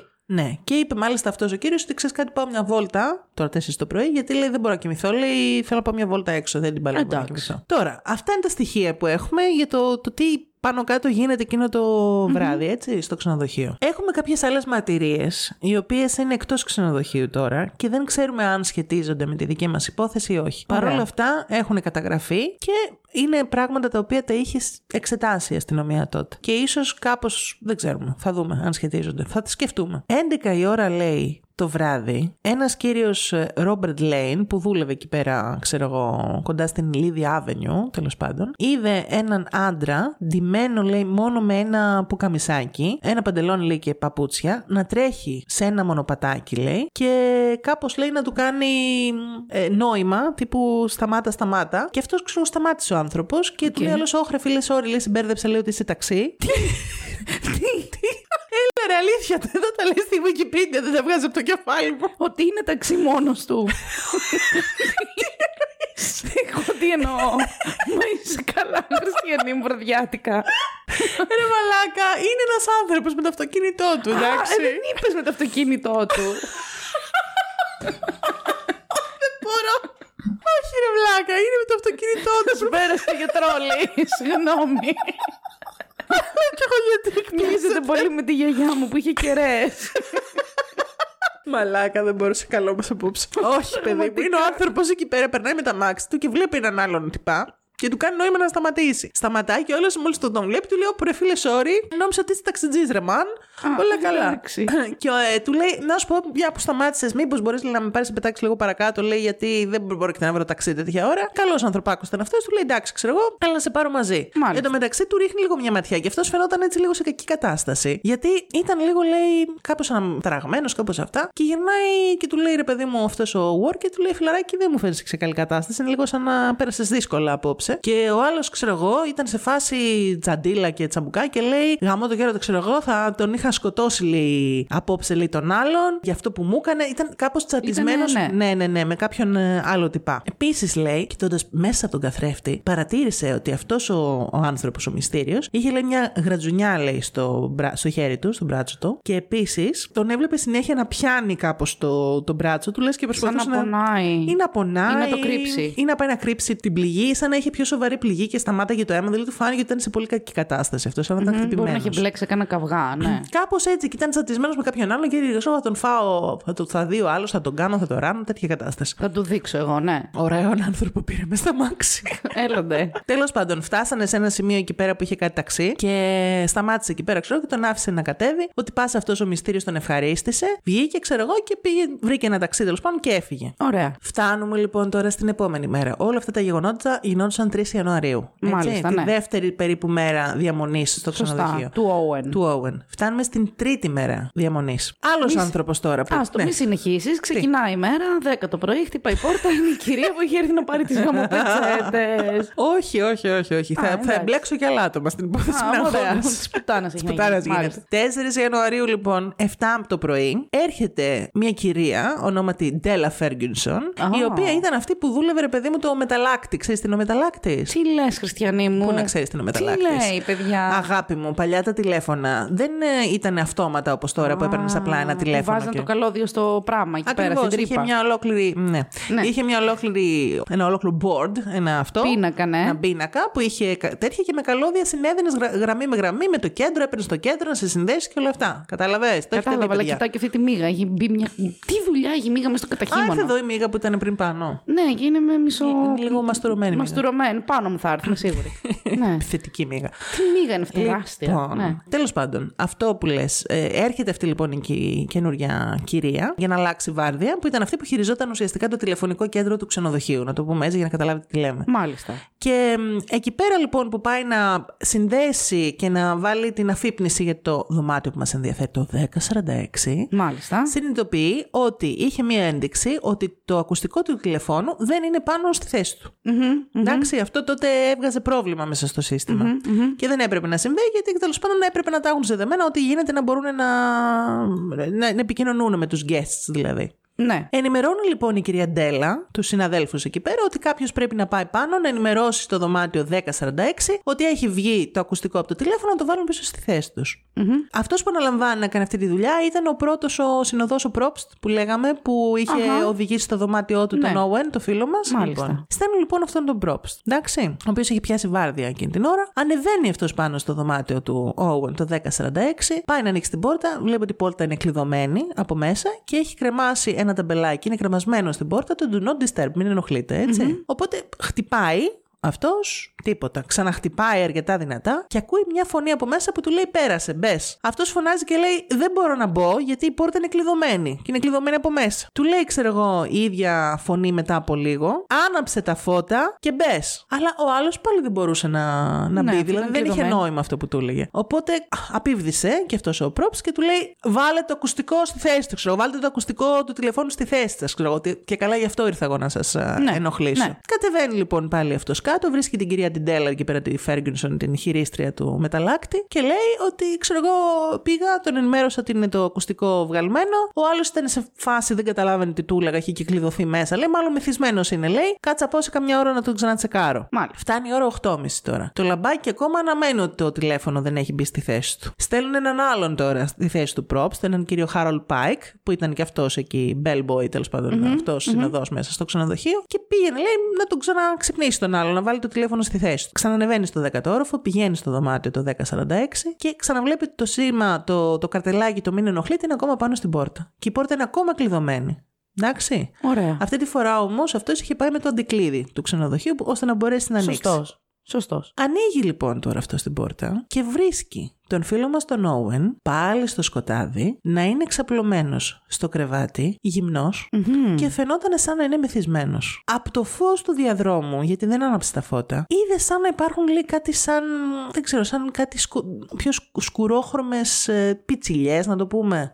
Κάπως, κάπως ε, εκεί στο στρώμα. Αλλά ο, αυτός ο τυπάς ο Πάικ, αντί να πάει να ανάψει ξέρω, εγώ, το φως, αυτό που έκανε ήταν να πάει να πάρει το τηλέφωνο, να το βάλει στη θέση του, το οποίο φαινόταν ρε παιδί μου σαν να είναι πέσει, να έχει πέσει στο πατωμα Το βάλε στη θέση του, ανέβασε το τηλέφωνο πάνω στο τραπεζάκι που ήταν, έβαλε το ακουστικό στη θέση του και έφυγε. Ωραία. Ο άλλος δεν μίλαγε, δεν λάλαγε. Επομένως, βλέπει τον τυπά γυμνό με κάτι περίεργες κοιλίδες πάνω στο κρεβάτι και το τηλέφωνο πεσμένο κάτω. Δεν ανταλλάσσουν καμία κουβέντα, βάζει το τηλέφωνο στη θέση του και φεύγει. Εντάξει, προφανώς δεν σκέφτηκε, σου λέει άλλος είναι. Δεν ξέρω τι έγινε εδώ μέσα. Εγώ ήρθα να βάλω το τηλέφωνο, θα να βάλω. και έφυγε κι αυτός. Φτάνει η ώρα 10.30 το πρωί. Έρχεται η κυρία. Λύσαξε. Ενώ η ώρα της είναι, με συγχωρείς. Σπάθη μονή με την κυρία Μαρία. Ξανά, ο επόμενος τέλος πάντων χειριστής του μεταλλάκτη, ποιος ήταν κάτω, βλέπει ότι πάλι το τηλέφωνο είναι εκτός θέσης. Α, εκτός θέσης. Ξαναστέλνουν τον πρώτο bellboy, τον πρώτο. Ναι. Τον Μπρόπστ πάλι και του λένε ξαναπήγαινε, λέει, γιατί πάλι ο άλλος έχει βγάλει το τηλέφωνο από τη θέση του. Άντε είναι αυτός ο γαμό το κερατό μου, την Αυτή τη μοίρα δουλειά κακιά θα μου κάνουμε την όλη μέρα, ναι. Ακριβώς, φτάνει, βλέπει, ξέρω εγώ, ότι πάλι είναι το do not disturb πάνω στην πόρτα. Αλλά αυτή τη φορά είχε πάρει, ξέρω εγώ, κλειδί, αντικλείδι για να ανοίξει. Κοπάνει στην πόρτα, δεν άκουσε καμία απάντηση και ανοίγει την πόρτα. Και τη βλέπει, φίλε μου. Αχ, δεν ξέρω, έχω φοβηθεί λίγο τώρα και κρυώνω. Ε, ναι. Περίπου μισό μέτρο από την πόρτα του δωματίου βρίσκει τον Όουεν, Ναι, πεσμένο και κουλουριασμένο στο πάτωμα, ναι. Σε μία στάση, πώς να σου πω, που ακουμπούσε ουσιαστικά ήταν σαν να είχε γονατίσει Ναι, και είχε σκύψει μπροστά ναι. και με τα χέρια του, οι αγκώνες δηλαδή ήταν στο πάτωμα Ναι. και με τα χέρια του κρατούσε το κεφάλι του. Μμμ. Και είχε, έβλεπε δηλαδή αυτός ότι τα- το κεφάλι του είχε αίματα, έτσι όπως τον είδε. Μμμ. Αυτό που έκανε σαν κίνηση ο τυπάς του ξενοδοχείου Props είναι να ανάψει τα φώτα, να βάλει το τηλέφωνο στη θέση του, γιατί Ε, ρε, priorities παιδί μου, σε αυτό ναι, το σε αυτό το ξενοδοχείο. ξενοδοχείο, πραγματικά. Και εκείνη την ώρα, αφού έκανε αυτό, συν- κοιτάει γύρω του και συνειδητοποιεί ότι υπάρχει αίμα στους τοίχους, αίμα στο κεντρικό δωμάτιο εκεί πέρα, αίμα στο μπάνιο, καθώς και στο ίδιο το κρεβάτι. Μάλιστα. Με το που βλέπει αυτό ο τυπάς, φρικάρει, το κόφτει πέρα, φεύγει και πηγαίνει κάτω στη ρεσεψιόν και ζητάει βοήθεια. Έτσι. Ναι. Ξαναγυρίζει πίσω μαζί με τον ε, assistant manager, τον βοηθό του manager τέλος πάντων. Αλλά όταν πάνε να ξανανοίξουν την πόρτα του δωματίου, δεν μπορούσαν να την ανοίξουν πολύ. Μόνο, ξέρω εγώ, γύρω στο λέει 15 εκατοστά μπόρεσαν να ανοίξουν την πόρτα. Μπα, γιατί; Ε, Γιατί στο ενδιάμεσο, λέει, ο άνθρωπος που τον άφησε εκεί πέρα αιμόφρητο είχε πέσει και μπλόκαρε την πόρτα. Ο Owen. Είχε, είχε κουνηθεί μόνος Είχε του. κουνηθεί, είχε κουνηθεί. Προσπαθούσαν αυτοί να ανοίξουν την πόρτα, δεν άνοιγε κι άλλο και εκείνη την ώρα κατάφερε ο άνθρωπος και σηκώθηκε από μόνος του. Περπάτησε, μισό, δεν ξέρω, τρεκλίζοντα σε κακή κατάσταση και πήγε και κάθισε στην άκρη λέει της μπανιέρας. Μάλιστα. Μπαίνουν αυτοί μέσα, παίρνουν τηλέφωνο την αστυνομία και εκείνη την ώρα, ξέρω εγώ, σκάει μύτη και ένας γιατρός, ο Dr. Harold Flanders, ο οποίος ήταν από το Γενικό Νοσοκομείο του Kansas City. Φτάνει λοιπόν ο γιατρός εκεί. Τώρα σκέψου όλο αυτό το πανηγύρι, πόσο χρόνο έπαιρνε για να γίνει έτσι. Ναι, και ο γιατρός τώρα τι φάση. Ναι, τέλος πάντων, περίεργο. Περίεργη φάση γενικώς. Φτάνει λοιπόν ο γιατρός εκεί και βλέπει την κατάσταση που ήταν αυτός ο άνθρωπος ο Owen. Ναι. Τον βρίσκει λοιπόν να είναι δεμένος με ένα πράγμα σαν. ε, Τι να πω τώρα, σαν καλώδιο, γύρω από το λαιμό, ε, γύρω από τους καρπούς του και γύρω από τους αστραγάλους του. Ο λαιμός του έφερε πολλές μελανιές και φαινόταν σαν κάποιος να είχε προσπαθήσει να τον ε, στραγγαλίσει. Είχε μαχαιρωθεί πολλές φορές στο στήθος, περίπου στην περιοχή της καρδιάς και λίγο πιο πάνω. Ωραία. Και κάποια από αυτά τα, τα, τις μαχαιριές του είχε τρυπήσει και τον πνεύμονα. Μάλιστα. Φαινόντουσαν χτυπήματα στο κεφάλι του, που ένα από αυτά στη δεξιά πλευρά φαινόταν ότι του είχε σπάσει το κεφάλι, είχε κάταγμα δηλαδή στο κρανίο του. Και διαπίστωσε μάλιστα ο γιατρός ότι υπήρχαν, είχαν πεταχτεί σε κάποιο σημείο αίματα μέχρι το ταβάνι. Α, τόσο πολύ. Ναι. Αυτό που έκανε ο γιατρός εκείνη την ώρα ήταν να κόψει φυσικά τα, τα, αυτά τα σκοινιά, τέλος πάντων τι ήταν τα καλώδια, από τους καρπούς του ανθρώπου του Όουεν και τον ρώτησε ποιος το έκανε αυτό το πράγμα. Λογικό. Αυτός λοιπόν, που ακόμα είχε τις αισθήσεις του, απάντησε κανείς. Ε. Ναι. Όταν λοιπόν μετά επέμειναν να τον ρωτάνε και να του λένε ποιος σου προκάλεσε αυτά τα πράγματα, ποιος το έκανε αυτό το πράγμα, ο ίδιος γύρισε και είπε ότι κανένας και εγώ έπεσα και χτύπησα το κεφάλι μου στην πανιέρα. Μα ναι, μάλιστα. Δεν πείθεται κανέναν. Ναι. Ο γιατρός τον ξαναρωτάει και του λέει: Προσπάθησες να αυτοκτονήσεις; Και ο ίδιος είπε όχι. Και μετά από λίγο φυσικά χάνει τελείως τις αισθήσεις του και επιτέλους τον μεταφέρουν στο νοσοκομείο. Ναι. Βέβαια, επειδή όπως καταλαβαίνεις ήταν όλοι λύθοι, Ε, ναι, βέβαια. δηλαδή πραγματικά Χριστέ μου, Μπράβο. μετά από 800 ώρες λοιπόν που αποφάσισαν τον άνθρωπο να το πάνε στο νοσοκομείο, είχε ήδη πέσει σε- σε κόμμα και λίγη ώρα, λίγες ώρες μετά αφού του έφτασε, τα μεσάνυχτα της 5ης Ιανουαρίου, ο άνθρωπος Κατέληξε. κατέληξε. Μάλιστα. Συγχαρητήρια. Είστε οι γιατροί και οι τραυματιοφορείς της χρονιάς. Μα δεν είναι μόνο οι τραυματιοφορείς. Όλοι. Είναι όλοι τους. Δηλαδή μπαίνει ο άλλος μέσα, τον βλέπει τον άλλο λαιμόφυρτο εκεί πέρα. Α, ας τον αφήσουμε να πάω να. Κοίταξε. Όλη μας η έννοια σε αυτό το ξενοδοχείο ήταν να λαχθούν οι πετσέτες και να μπει το ακουστικό στη θέση του. Ναι. Όλα τα άλλα δεν μας ενδιαφέραν εκεί πέρα. Σε έχουν μαχαιρώσει, σε έχουν σκοτώσει, κι- κοίτεσαι σε μια λίμνη αίματος, είσαι ακόμα ζωντανός και αργοπεθαίνεις με μαχαιριές στο στήθο σου. Δεν μας απασχολεί. Το σημαντικό είναι να είναι τα σαπουνάκια στη θέση τους, να είναι οι πετσετουλίτσες καθαρές. Αυτό. και αυτό. Ναι, κοίταξε να δεις, είχαν και έναν καημό. Κάνσα, δεν είπες; Κάνε σας, ναι. Ναι, είχε φύγει και η Ντόραθη.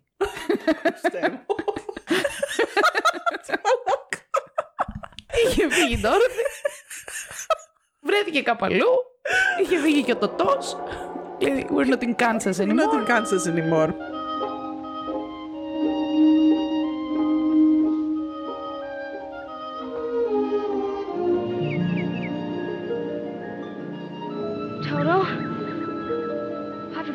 Not in Kansas anymore. Πραγματικά, ρε μαλάκα. Είσαι αυτό θα πρέπει να είναι η ατάκα μόλις ανοίγει το δωμάτιο. We're not in Kansas anymore. Πραγματικά, δηλαδή. μισέτα. Έλεος. Τέλος πάντων, η αλήθεια είναι ότι η αστυνομία τουλάχιστον, λοιπόν, τη φωνάξαν την καημένη αστυνομία, ξεκίνησε να ερευνήσει σοβαρά την υπόθεση. Και όπως βλέπεις, έχουμε ήδη αρκετά στοιχεία και αυτά που διαβάσαμε μέχρι τώρα είναι στοιχεία που έχει συλλέξει η αστυνομία. Οπότε, ίσως να ήταν οκ. οι μόνοι που δεν τρώγαν Εδώ, ντόνατς εκείνη τη εδώ μέρα. ναι, ναι, ναι, δεν τρώγανε. Το 30 τώρα δεν είχαν ακόμα καλά. Όχι, όχι. Πήραν λοιπόν η αστυνομία συνέντευξη τη- από την κυρία Τζιν, δίπλα που είχε τον Κομμενέτο, την Ναι, συνονόματη. ναι, ναι, μπράβο, ναι. Γιατί τους έκανε εντύπωση επειδή είχαν το ίδιο όνομα. Σου λέει κάτσε, μένει Α, στο διπλό ναι, δωμάτιο και βέβαια. αυτά. Την κρατήσαν μάλιστα και ένα σύντομο χρονικό διάστημα μέχρι να καταλάβουν τι η φάση παίζει. Και τους είπε τότε και το περιστατικό ότι ξέρεις, άκουσε όλες αυτές τις φωνές και τα σκηνικά το προηγούμενο βράδυ. Και εντάξει, μετά ήρθε και τον Κομμενέτο εκεί πέρα και είπαν ότι εντάξει, δεν είσαι Ναι, ύποπτη, δεν- δεν ναι. σχετίζεσαι με τον τυπά και την αφήσαν ελεύθερη και γύρισε πίσω στο σπίτι της. Καλά πέρασε αυτή. Φυσικά πήγαν και οι ιατροδικαστές, εξέτασαν τέλος πάντων τη σωρό του φίλου μας του Owen εδώ πέρα και διαπίστωσαν ότι το αίτιο θανάτου ήταν ότι ο άνθρωπος υπέκυψε στα τραύματά του. Ναι, χαίρομαι πολύ. Τι λες, ρε παιδί. Πέθανε μου. από μόλυνση από βρώμικη πετσέτα. στο Αυτό, από ξενοδοχείο. βρώμικη πετσέτα αποκλείεται. Χριστέ μου, ναι. Εντάξει, το- αφού διαπίστωσαν το προφανές, εντάξει, ο κύριος Φλάντερς εκεί πέρα εξέτασε, λέει, όχι μόνο το σώμα του ανθρώπου, αλλά και τις πιτσιλιές του αίματος στο δωμάτιο και είδε ότι τα περισσότερα από αυτά είχαν στεγνώσει και γενικώς εξετάζοντας την όλη, ε, το όλο crime scene, Yes. ο ίδιος εκτίμησε ότι η ώρα, ότι μάλλον Θανάτου. αυτά τα τραύματα Αχα. είχαν γίνει, όχι του θανάτου, δεν ξέρουμε Ναι, πότε ναι, ναι, πέθανε. δεν ξέρω. Η ώρα της επίθεσης μάλλον πρέπει να έχει γίνει γύρω στις 4 με 5 τα χαράματα της ίδιας μέρας. Δηλαδή τον βρήκαν αυτόν το πρωί, σου λέει μέσα στη νύχτα, 4 με 5 Ναι, το... ξημερώματα, ας Αυτό. πούμε. Ναι. Το οποίο κιόλας είναι μ, συνάδει με το ότι ο άλλος ο τυπάς που πήγε και τέλος πάντων τον είδε, είχε ήδη δει αίματα Ναι, σε δεύτερο ναι. χρόνο. Φτάσαν λοιπόν αστυνομικοί, εξέτασαν και το δωμάτιο και κράτησαν λέει αρκετές σημειώσεις όχι μόνο για τα πράγματα που βρήκαν, αλλά και τα πράγματα που δεν βρήκαν. Τα έβρετρά τους ήταν σχετικά με το όσα είχε παρατηρήσει και ο πρώτος ο Bellboy, ο Probst, λέει εδώ πέρα. Και δεν υπήρχαν καθόλου ρούχα μέσα στις ε, ντουλάπες και στα σιρτάρια. Η μόνη ένδειξη ότι ο Owen φόραγε κάποια ρούχα, λέει, ήταν ένα ταμπελάκι, λέει, από μια γραβάτα, η οποία έδειχνε απλά ότι είχε φτιαχτεί από μια εταιρεία στο New Jersey. Επίσης, από το δωμάτιο έλειπε το σαπούνι, το σαμπουάν και μάντεψε. Η Ειρηνέλα θα φύγω. Ε, εντάξει. τώρα. Αχέ σου. δηλαδή. Δηλαδή, συγγνώμη. Περίμενε, παιδί μου. Δεν μπορώ. Αφού με- λείπαν να οι μου πετσέτες, το πετσέ. ξέραμε. Μέρη δεν μπόρεσε να φέρεις καινούργιες πετσέτες. Πόσο δεν μπόρεσε πια. Δεν μπόρεσε, είπαμε. Εκεί είχαμε μείνει. Κάτσε, δηλαδή, περίμενε. Αυτός φορούσε ρούχα. Ναι. Δεν- Είπαμε, δεν όταν είχε υπή- πάρει όταν αλλαξιά. ήρθε, ναι, μετά δεν είχε ρούχα. Δεν είχε, λείπανε τα ρούχα του. Μάλιστα. Και είχαν πάρει και τα σαπούνια. Μήπως τα έχει καταναλώσει αυτός στα σαπούνια; Να πλήθηκε με όλο το σαπούνι και το σαμπουάν. Ε, πόσο είναι τα δειγματάκια, Δεν τόσα δαμιά είχε, δεν στεριά είχε είναι. όμως, δεν είχε τα, τα μπουκαλάκια, δεν είχε τίποτα. Μπορεί να τα πέταξε. Από πού, από το παράθυρο; Μπορεί να τα κατέβασε να τα πήγε στην ανακύκλωση. Αχ, ρε φίλοι μου, τώρα εκεί το θέμα μας. Τέλος πάντων, Τώρα λείπαν τα λείπαν σαπουνάκια και πετσέτες τα με τα ρούχα. σαπούνια. Επίσης, δεν υπήρχαν εκεί πέρα, λέει, ε, μαχαίρια, γιατί και αυτό οδήγησε στο να συμπεράνει η αστυνομία ότι θα πρέπει να απορρίψουν σαν εκδοχή ε, όλου αυτού του θέματος την αυτοκτονία. Γιατί αλλιώς, λέει, τέλος πάντων, πώς θα Ε, ναι, κόπηκε βέβαια, αφού άμα δεν έλειπε το βγήκε. μαχαίρι. Γιατί Ναι. ο άλλος έτσι αυτοκτονεί, μαχαιρώνεται στο στήθος. Ναι, ναι, είναι Είμαστε σύνηθες όλοι αυτό. καθυστερημένοι σε αυτή την υπόθεση. Προφανώς επίσης σκεφτήκανε ότι όλα αυτά τα καλώδια που, και τα σκοινιά που ήταν για να είναι δεμένος ο άνθρωπος θα χρειαζόταν και έναν άλλον άνθρωπο για να δεθεί Όχι, έτσι. ρε, τι Το λες τώρα. ξαναπείς. Όχι, είναι ο Γιώργη Γκουντού. Το θυμάσαι το Γιώργη; Γιώργη Γκουντού, το μαλάκα. ναι, όχι, όχι. Που Είναι- έμπαινε μόνος σου στο κουτί. Ήτανε, Όχι, ήταν συμπάρι expert. Ε, Δεν ναι, δενόταν ναι. με την ιαπωνική τέχνη δεσίματο. Μόνος του. Έτσι. Πέτυχε Μόνος. το σκηνή στον αέρα και κατέβαινε το σκηνή και δενόταν μόνος. Τέλος πάντων, κάνει λοιπόν αυτές τις σοκαριστικές διαπιστώσεις η αστυνομία ότι δεν αυτοκτόνησε. Ωραία. Γιατί μπράβο. κάποιο άλλος τον έδεσε. Επίσης, λέει, ένα από τα ποτήρια που υπήρχαν μέσα στο δωμάτιο βρέθηκε στο νεροχύτη και μάλιστα είχε σπάσει του και ένα κομμάτι. Το άλλο ήταν λέει πάνω στο ράφι. Οι αστυνομικοί εκεί πέρα βρήκαν λέει, κάποια πραγματάκια τα οποία μπορεί να ήταν και στοιχεία, γιατί υπήρχε ένα, μ, μια φουρκέτα για τα μαλλιά. Ξέρεις αυτό το, το σκατουλάκι που πιάνουν τα μαλλιά; Τσιμπιδάκι για τα Οκ, μαλλιά. τσιμπιδάκι, ναι. Ναι, ναι, ναι. Μία, μ, μία παραμάνα. Ένα τσιγάρο το οποίο δεν το είχε καπνίσει κάποιος. Και ένα λέει μπουκάλι, άκου τώρα, από θείο οξύ. Δεν ξέρω. Ναι, εντάξει, εγώ θα Συγχωρείτε. φύγω από το σπίτι μου. Δεν μπορώ. Άλλο με αυτή την υπόθεση. Επίσης, πάνω στο τηλέφωνο, στο ακουστικό του τηλεφώνου. Κάτι άκυρο θα βρήκαν εκεί πέρα. Όχι, βρήκανε λέει δακτυλικά αποτυπώματα. Α, πάλι καλά. Τα οποία θεώρησαν ότι μάλλον ανήκαν σε γυναίκα επειδή είχαν ψηλομικρό μέγεθος. Γιατί σου λέει δεν είναι χερούκλες, ξέρω εγώ. Οπότε ήταν κάποιο με μικρά χέρια, μάλλον μπορεί να είναι γυναίκα. Αυτό είπε η αστυνομία. Σεξισμός. Εντάξει τώρα, αυτό δεν είναι σεξισμός, είναι Ναι, ναι, μια κοινή απλή λογική, ρε διαπίστωση, παιδί ναι. μου. Εντάξει. Είπε η, η αστυνομία λοιπόν ότι αυτά τα δακτυλικά αποτυπώματα δεν ανήκαν ούτε στον Owen ούτε σε κανέναν άλλον από τους εργαζόμενους στο ξενοδοχείο. Επομένως ανήκουν σε ένα άγνωστο άτομο. Και θεώρησε η αστυνομία τότε ότι ίσως ήταν καλό να εμπλακεί και ο τύπος. Επομένως έβγαλαν αυτή την υπόθεση Στη ε, δημοσιότητα. στη δημοσιότητα αφήνοντας να εννοηθεί ότι κάποιος άνθρωπος εμπλέκεται και ότι όποιος ξέρει κάτι τέλος πάντων να εμφανιστεί Α, και ότι. Εξού και ο κύριος Ταξί. Εμφανι- ε, Κάποια στιγμή φαντάζομαι θα εμφανιστεί και θα πει τα δικά του. Ναι, ναι, ναι, ναι, ναι. Και είπανε κιόλας ότι θεωρούν ότι αυτή η υπόθεση είναι ανθρωποκτονία. Ναι, προφανώς. Εντάξει. Τώρα, ξεκινά να γίνονται έρευνες να δουν ποιος είναι αυτός ο κύριος Όουεν. Έτσι. Ψάχνει λοιπόν η αστυνομία και προσπαθεί να διασταυρώσει τα στοιχεία που είχε δώσει. Παίρνει τηλέφωνο η αστυνομία του Κάνσας και μιλάει με την αστυνομία του Λος Άντζελες και λέει: Παιδιά, έχουμε έναν κύριο Ρόλαντ Όουεν, ο οποίος φαίνεται ότι είναι πολίτης Λος Άντζελες, μένει στην τάδε περιοχή. Ενημερώστε τέλος πάντων και τους συγγενείς να δούμε ποιος είναι, γιατί βρέθηκε νεκρό. Νεκρός. τέλος πάντων, βρέθηκε νεκρός, είναι Κατέληξε, νεκρός, τέλος ναι. πάντων, ναι. Αυτό. Λέει η αστυνομία όμως του Λος Άντζελες ότι εμείς, κύριέ μου, Κύριοι μου, μάλλον. Δεν έχουμε κανέναν Owen εδώ πέρα. Δεν υπάρχει κανένας Owen καταχωρημένος με αυτά τα Α, στοιχεία. είχε δώσει ψεύτικα στοιχεία. Oh, yes, λοιπόν. Και η αστυνομία, επειδή σου είπα, κάνανε οι καημένοι άνθρωποι καλή δουλειά, στείλαν και τα δαχτυλικά του αποτυπώματα στο FBI, έτσι. Α. Τότε δεν λεγόταν FBI τέλος πάντων, αλλά ήταν το αντίστοιχο στην τμήμα αντίστοιχη που, υπηρεσία, που ναι, έγινε ναι. FBI στην πορεία, για να τσεκάρει να δει μήπως τυχόν υπάρχουν ε, άλλα αποτυπώματα. Γιατί ουσιαστικά το FBI τσεκάρει διαπολιτιακά, καταλαβες, Ναι, ναι, έχει ναι, τέτοια να κάνει ένα αρμοδιότητα. cross-checking. Cross-checking σε όλες τις πολιτείες που είχε database. Τώρα, άκου να δεις. Γεγονότα συνδεδεμένα ή ασύνδετα. Το ίδιο βράδυ, μία γυναίκα, δεν ξέρουμε ποια είναι, πήρε τηλέφωνο στο ξενοδοχείο και ρώτησε, λέει, να της πούνε πώς έμοιαζε αυτός ο κύριος Owen. Γιατί το είχαν γράψει ήδη εφημερίδες, έτσι. Α, Και η ίδια είπε στη ρεσεψιόν ότι τον ξέρω, λέει εγώ αυτόν τον Owen, ότι μένει, λέει, γύρω στα 80 χιλιόμετρα νοτιοανατολικά από το Κάνσα, στην περιοχή Κλίντον. Και λέει αυτό η τύπησα, χωρίς να Μάλιστα. αφήσει παραπάνω στοιχεία. 6 Ιανουαρίου, οι εφημερίδες οι Κυριακάτικες έγραψαν ότι αυτός ο άνθρωπος λοιπόν πέθανε υπό μυστηριώδεις ε, συνθήκες στο δωμάτιο 1046 και ότι αυτό το όνομα το Owen δεν είναι αληθινό και ότι να, κάποιος να πει τέλος πάντων ποιος είναι στα αλήθεια. Από τότε λοιπόν, μόλις διαβάσαν τις εφημερίδες ο κόσμος, ξεκίνησαν να έρχονται κάποιες πληροφορίες από το κοινό στην ε, αστυνομία. Είχαν επιλέξει επίσης τη σωρό του να την εκθέσουν στη- στο τοπικό τέτοιο κηδιών, πώς το λένε, γ- γραφείο τελετών. Γραφείο τελετών, ναι, λοιπόν. Τον είχαν σε ανοιχτή. Ναι, τον ναι, είχαν ναι, σε ναι, θέα, ναι. προκειμένου Ναι, ναι, ναι. όποιος θέλει να πάει να τον δει και να πει αν τυχόν τον ξέρει. Έτσι, θυμάσαι τον ταρίφα του, φι- τον, και καλά ταρίφα, το Ναι, ναι, φίλο ναι, ναι, ναι, μας. τον άνθρωπο ταξί. Τον Ναι. άνθρωπο ταξί, λοιπόν.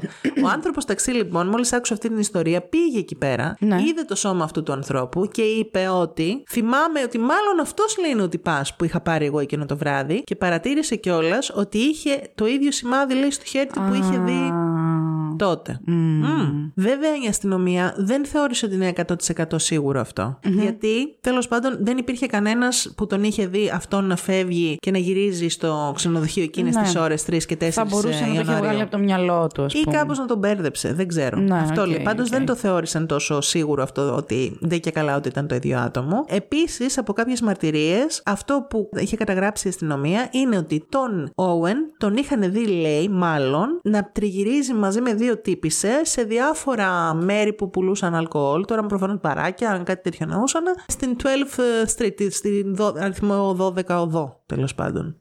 Γενικώς αυτή η ιστορία κυκλοφόρησε σε όλες τις εφημερίδες, σε όλες τις πολιτείες, σε όλη την Αμερική Ναι. και στο ραδιόφωνο. Επομένως, ξεκίνησαν να έρχονται όλο και περισσότερα στοιχεία στην αστυνομία του Κάνσας και είχαν πάρα πολύ δουλειά στα χέρια της προκειμένου να μπορέσουν να ξεκαθαρίσουν τι ισχύει και τι όχι. Γιατί εντάξει, είχε πέσει και πολύ κοτσάνα και πολλά λάθος στοιχεία τέλος πάντων. Ναι, λογικό. Πήγαν επίσης και τσεκάρανε, θυμάσαι εκείνο το, το ξενοδοχείο του Μούλεμπαχ που λέγαμε ότι Yes, και καλά το ο ακριβό, άλλος το πήγε. κακό, ναι. Ακριβώς. Και τσεκάρανε εκεί πέρα και είδαν ότι κανένας άνθρωπος με το όνομα Roland Owen δεν είχε μείνει εκεί πέρα. Αλλά το προσωπικό θυμάται έναντι πάμε την περιγραφή του Owen ότι πήγε και έμεινε εκεί πέρα για νομίζω για ένα βράδυ με το όνομα Eugene Scott. Ό,τι να είναι. Πάλι είχε δηλώσει διεύθυνση στο Λος Άντζελες, πάλι είχε ζητήσει ένα δωμάτιο εσωτερικού χώρου. Και φυσικά αφού ερεύνησαν και αυτό το όνομα, είδαν ότι και αυτό το όνομα ήταν, ήταν πλαστό. Μμ, άρα ήταν ο ίδιος. Μμμ. Κάποια στιγμή κάποιος πήρε τηλέφωνο και λέει Α, τον αναγνώρισαν εξαδερφό μου και πήγε να δω, πήγαν να δουν το σώμα, αλλά τελικά και αυτό μούφα ήταν. Απλά έμοιαζε και ούτε καν δηλαδή. Είχαν περάσει περίπου μία εβδομάδα, κανένας δεν είχε εμφανιστεί να πει ότι τέλος πάντων ξέρει ποιος είναι αυτός ο άνθρωπος.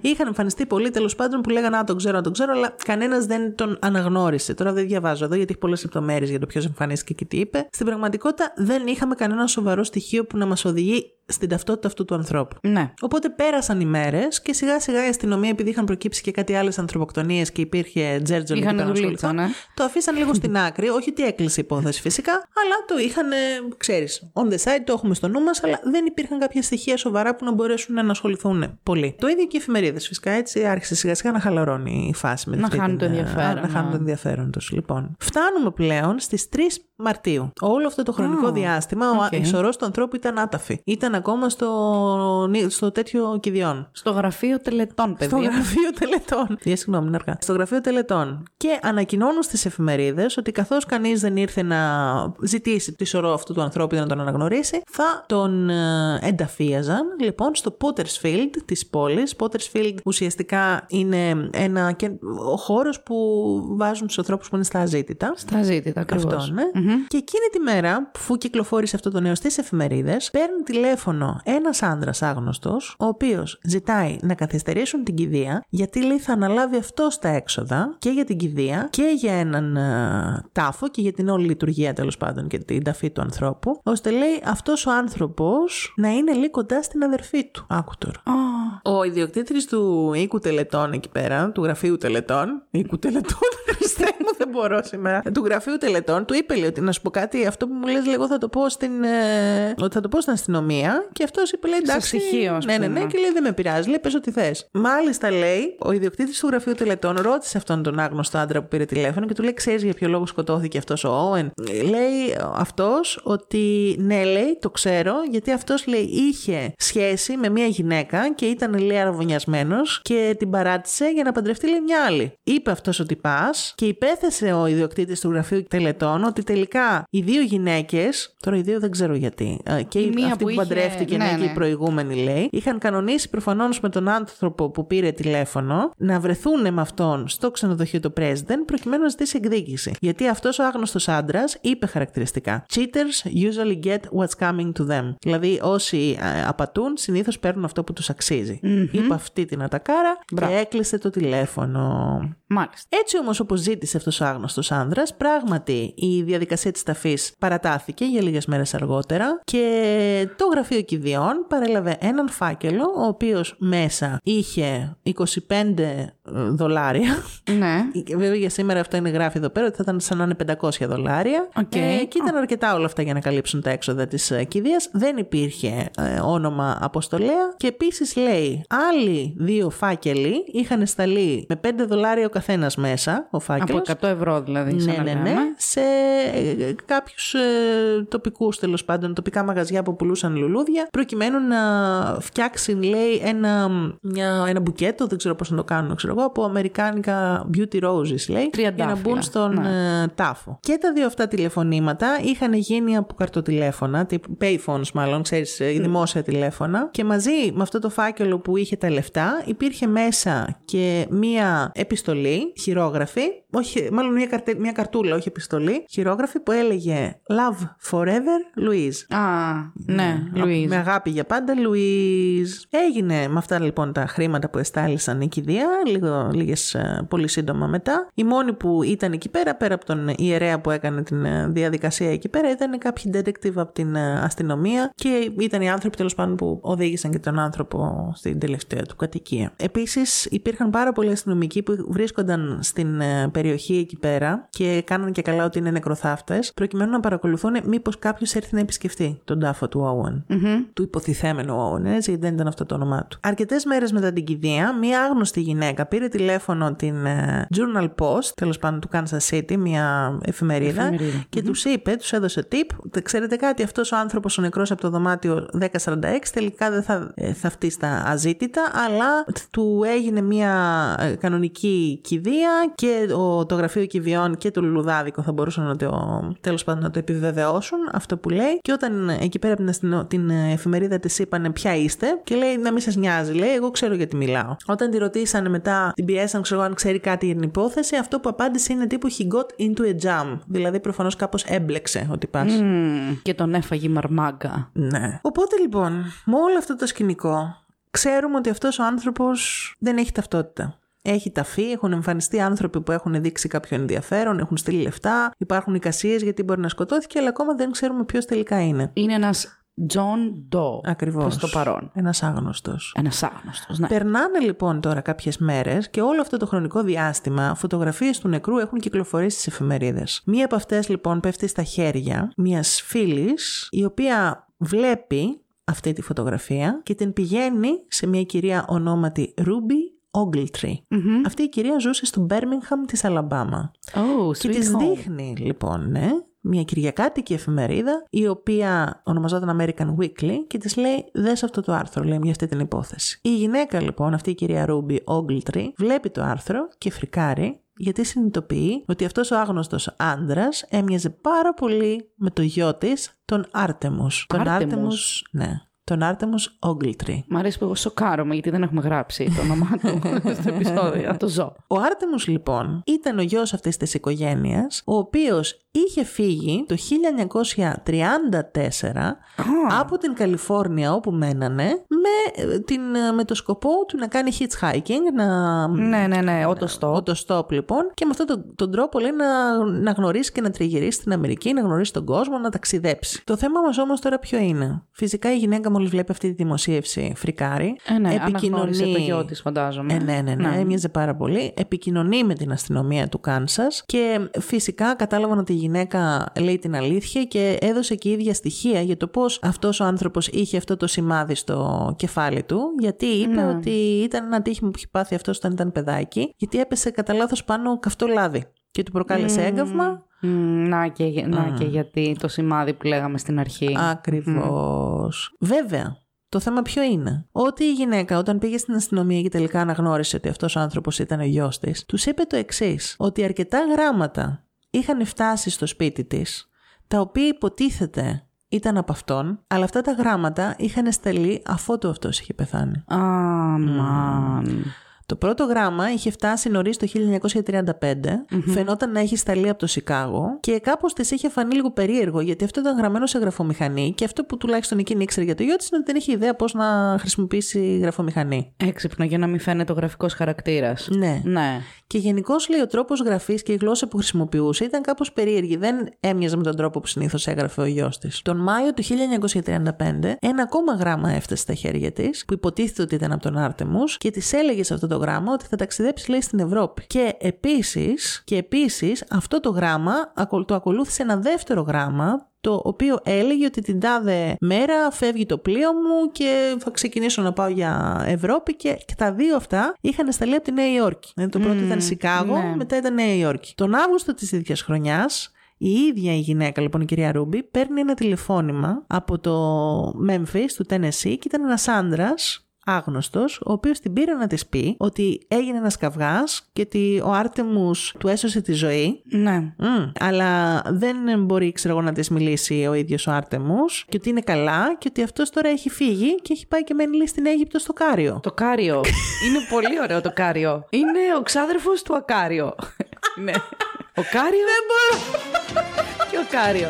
Δεν μπορώ, ρε φίλε, δεν αντέχω πραγματικά. Σκοτώστε με. Λοιπόν. Στο Κάιρο.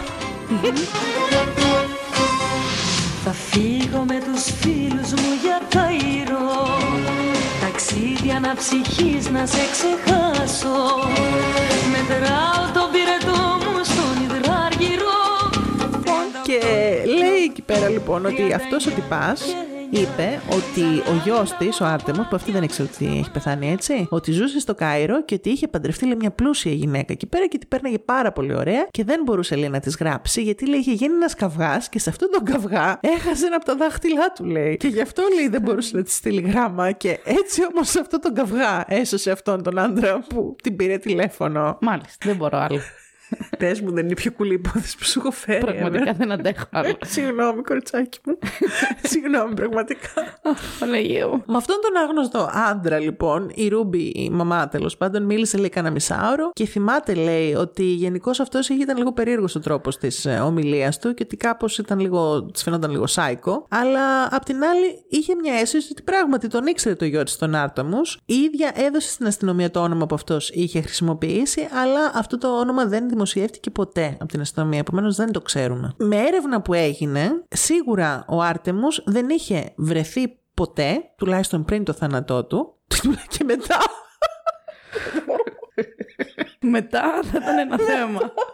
Μετά από έρευνα της αστυνομίας, διαπιστώθηκε ότι φυσικά κα- καθώς ο τουλάχιστον διάστημα ζούσε ο Άρτεμος ναι, γιατί. δεν θα μπορούσε να πάει μετά Ναι. θάνατο. Ε, προφανώς. Προφανώς. Εμ, Δεν ξέρεις καμιά φορά. Δεν ξέρεις ποτέ, ναι, τέλος πάντων. Δεν είχε βρεθεί ποτέ αυτός ο άνθρωπος στην Αίγυπτο, τουλάχιστον κάτω από το όνομα το πραγματικό του, κάτω από τα ε, ψευδόνυμα που είχε δώσει. Ε, δεν υπήρχε καμία. ε, Σύνδεση. Καμία σύνδεση, δεν υπήρχε καμία ταξιδιωτική εταιρεία που να έχει καταγράψει αυτό το όνομα πουθενά και ούτε καν η πρεσβεία από το Κάιρο είδε ότι υπήρχαν στοιχεία ότι αυτός ο άνθρωπος ποτέ είχε εισέλθει στην Αίγυπτο. Επιπλέον τώρα στοιχεία τα οποία προέκυψαν έπειτα από τη συζήτηση της μητέρας του Άρτεμους με την αστυνομία, τους οδήγησαν σε ένα τρίτο ξενοδοχείο στην ε, πόλη του Κάνσας, το St. Regis, όπου τελικά ο Άρτεμους είχε μείνει εκεί πέρα. Και δεν είχε μείνει μόνος του, φίλοι μου, αλλά είχε μείνει με έναν άλλον άντρα. Τώρα, αν αυτός ο άντρας ήταν αυτός ο Ντόν που μιλάγαμε στην αρχή. Ντόν Περινιόν. Ο Ντόν Περινιόν, αυτός ο Ντόν που του 'λεγε Όχι, Ντόν, έχω φάει πρωινό, δεν θέλω. Ναι. Αυτός ο Ντόν που είχε αφήσει το σημείωμα Ντόν περίμενε να έρθω Ναι, γυρνάω ναι, ναι. σε λίγο. Οπότε δεν ξέρουμε τελικά ποιος ήταν. Το 1937 η αστυνομία της Νέας Υόρκης συνέλαβε έναν άντρα ονόματι Τζόζεφ Μάρτιν για κατηγορίες για ένα φόνο. Και αυτός ο άντρας, τέλος πάντων, που έχει σκοτώσει έναν άλλον άνθρωπο και είχε ένα ψευδώνυμο μπύρι δεν μας ενδιαφέρει. Είχαν βρει λέει, κάποια ίχνη γραφής που κάπως θύμιζαν τα γράμματα που είχαν σταλεί, ένα από τα γράμματα τέλος πάντων, τα χειρόγραφα που είχαν σταλεί στην Ruby Ogletree. Στη μαμά αλλά- του, Στη ναι. μαμά, αλλά παρόλα αυτά δεν έγιναν κάποιες ενέργειες για τέλος πάντων να κατηγορηθεί αυτός ο άντρας σε σχέση με την υπόθεση του Άρτεμους, του Ogletree. Και απλά η υπόθεση συνέχισε να μένει ανοιχτή. Γενικώς υπήρχαν σημειώσεις μέσα στα αρχεία της υπόθεσης από την αστυνομία ότι η υπόθεση παραμένει ανοιχτή και ότι δεν έχουν ακόμα βρεθεί κάποια καινούργια στοιχεία. Και κάποια στιγμή λοιπόν κατήντησε αυτή η υπόθεση να χαρακτηριστεί σαν cold case. Μμμ. Άλλη τη λοιπόν υπόθεση. Ακριβώς. Κάποια στιγμή, κάποια χρόνια μετά, ένας κύριο ονόματι John Horner, ο οποίος ήταν ένας ιστορικός που έμενε εκεί πέρα στην ε, περιοχή του Κάνσας, το 2003-2004, διαβάζουμε εδώ πέρα, έλαβε ένα τηλεφώνημα από κάποιον άσχετο που και καλά του είπε ότι εγώ λέει, θέλω να βοηθήσω, λέει, για την υπόθεση, γιατί λέει, έχω βρει ένα κουτί στα χέρια ενός ηλικιωμένου ανθρώπου λέει, που πέθανε πρόσφατα. Μέσα λέει σε αυτό τέλος πάντων το, τα- το κουτί Στα περιεχόμενά του. ναι, Ναι. βασικά αυτό ήταν ένα κουτί από παπούτσια, λέει. Ήταν γεμάτο από αποκόμματα από εφημερίδες που σχετίζονταν με αυτή την υπόθεση. Δηλαδή, αυτός ο τυπάς είχε κάνει ολόκληρη συλλογή. Και επίσης, λέει, σύμφωνα με αυτόν τον άνθρωπο, ένα επίσης αντικείμενο το οποίο είχε αναφερθεί λέει, σε αυτές τις ιστορίες που γράφανε οι εφημερίδες. Αυτός ο τυπάς δεν είπε ποτέ ποιος είναι το όνομά του, ούτε τι σοϊ αντικείμενο ήταν αυτό εκεί πέρα μέσα. Και αυτός ο ιστορικός ο Χόρνερ αυτό δεν το είπε στη δημοσιότητα, εκτός από κάποιες τέλος πάντων, δεν ξέρω γιατί. Αυτός το είχε καταγράψει, επειδή δούλευε σε μια βιβλιοθήκη εκεί πέρα και το είχε καταγράψει στο logbook της βιβλιοθήκης. Και όταν είπε αυτή την ιστορία, λέει το 2012, τότε μόνο το ανέφερε ότι είχε μεσολαβήσει αυτό το τηλεφώνημα. Ναι, Ό,τι στα να είναι. πλαίσια κάποια άλλη κουβέντα. Ναι, ναι, ναι, Ποιος ναι, ναι. ξέρει. Οπότε τώρα, όπως βλέπεις, αυτή η υπόθεση έμεινε cold. Δεν είχαμε κάποια άλλα στοιχεία από τότε. Ωραία. Πάρα πολλές θεωρίες βγήκαν στην πορεία και έλεγε ο καθένας τα δικά του για το τι μπορεί να προφανώς. συνέβη. Μία ιστορία ήταν αυτή που είπαμε, ότι μάλλον αυτός κάποιον αραβόνα χάλασε και. Για λόγους εκδίκησης πήγανε και τον ε, φάγανε. Κάποιοι άλλοι είπανε μήπως είχε μπλεχτεί με τη μαφία και το οργανωμένο έγκλημα, μήπως τον σκοτώσανε γιατί μερικοί μαφιόζοι όταν σκότωναν κάποιον, καμιά φορά αναλάμβαναν και τα έξοδα της κηδείας τους. Αχα, Υπήρχε ναι. αυτό που συνέβαινε. Επίσης το όνομα Ντόν, μήπως και καλά ήταν συνθηματικό, όπως λέμε Ντόν Κορλεόνε, δεν ήταν απλά Ντόν, κάτι τέτοιο. Μάλιστα, ναι. Μμ. Και ίσως κάποιοι, ρε παιδί μου, λένε ότι κάπως να υπήρχε μια εμπλοκή με την ε, κυρία εκείνη εκεί την escort που είχε πάει εκεί που πέρα. ανεβοκατέβαινε τον είχε- τους ορόφους, ναι. που τον είχε βοηθήσει ή μήπως κάτι τέτοιο είχε παιχτεί. Οπότε αυτές είναι οι πιο επικρατούσες θεωρίες για αυτή Μάλιστα. την υπόθεση. Αυτό που εγώ θέλω να πω όμως φίλοι μου κλείνοντας είναι ότι ο Άρτεμους Ogletree Μμμ. ήτανε Ναι. 17 χρονών.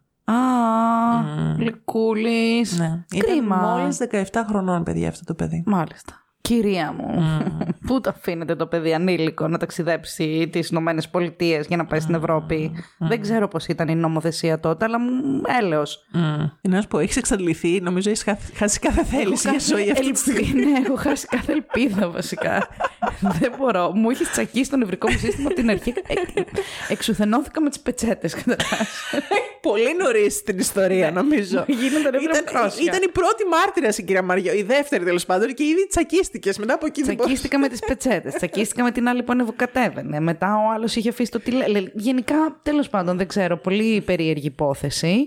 Πολύ περίεργη. Εντάξει. Δεν είναι πολύ περίεργη υπόθεση. Ναι, ναι, ναι. Είναι, είναι, πε- είναι παράξενη. Δηλαδή, εντάξει, μου κίνησε πάρα πολύ την περιεργεια Θα ήθελα να, να ξέρω. Δηλαδή, θα με ενδιέφερε να μάθω αν κάποια στιγμή υπήρχαν κάποια στοιχεία παραπάνω να, να καταλάβω τι θα μπορούσε να έχει συμβεί. Γιατί έτσι είναι λίγο μπερδεμένο το τηλέφωνο. Άνθρωποι που φάνηκαν να μπήκαν. Αυτός πώς μπήκε όταν δεν τον είδε κανείς να μπαίνει. Ποιος μπαινόβγαινε. Τι γινότανε.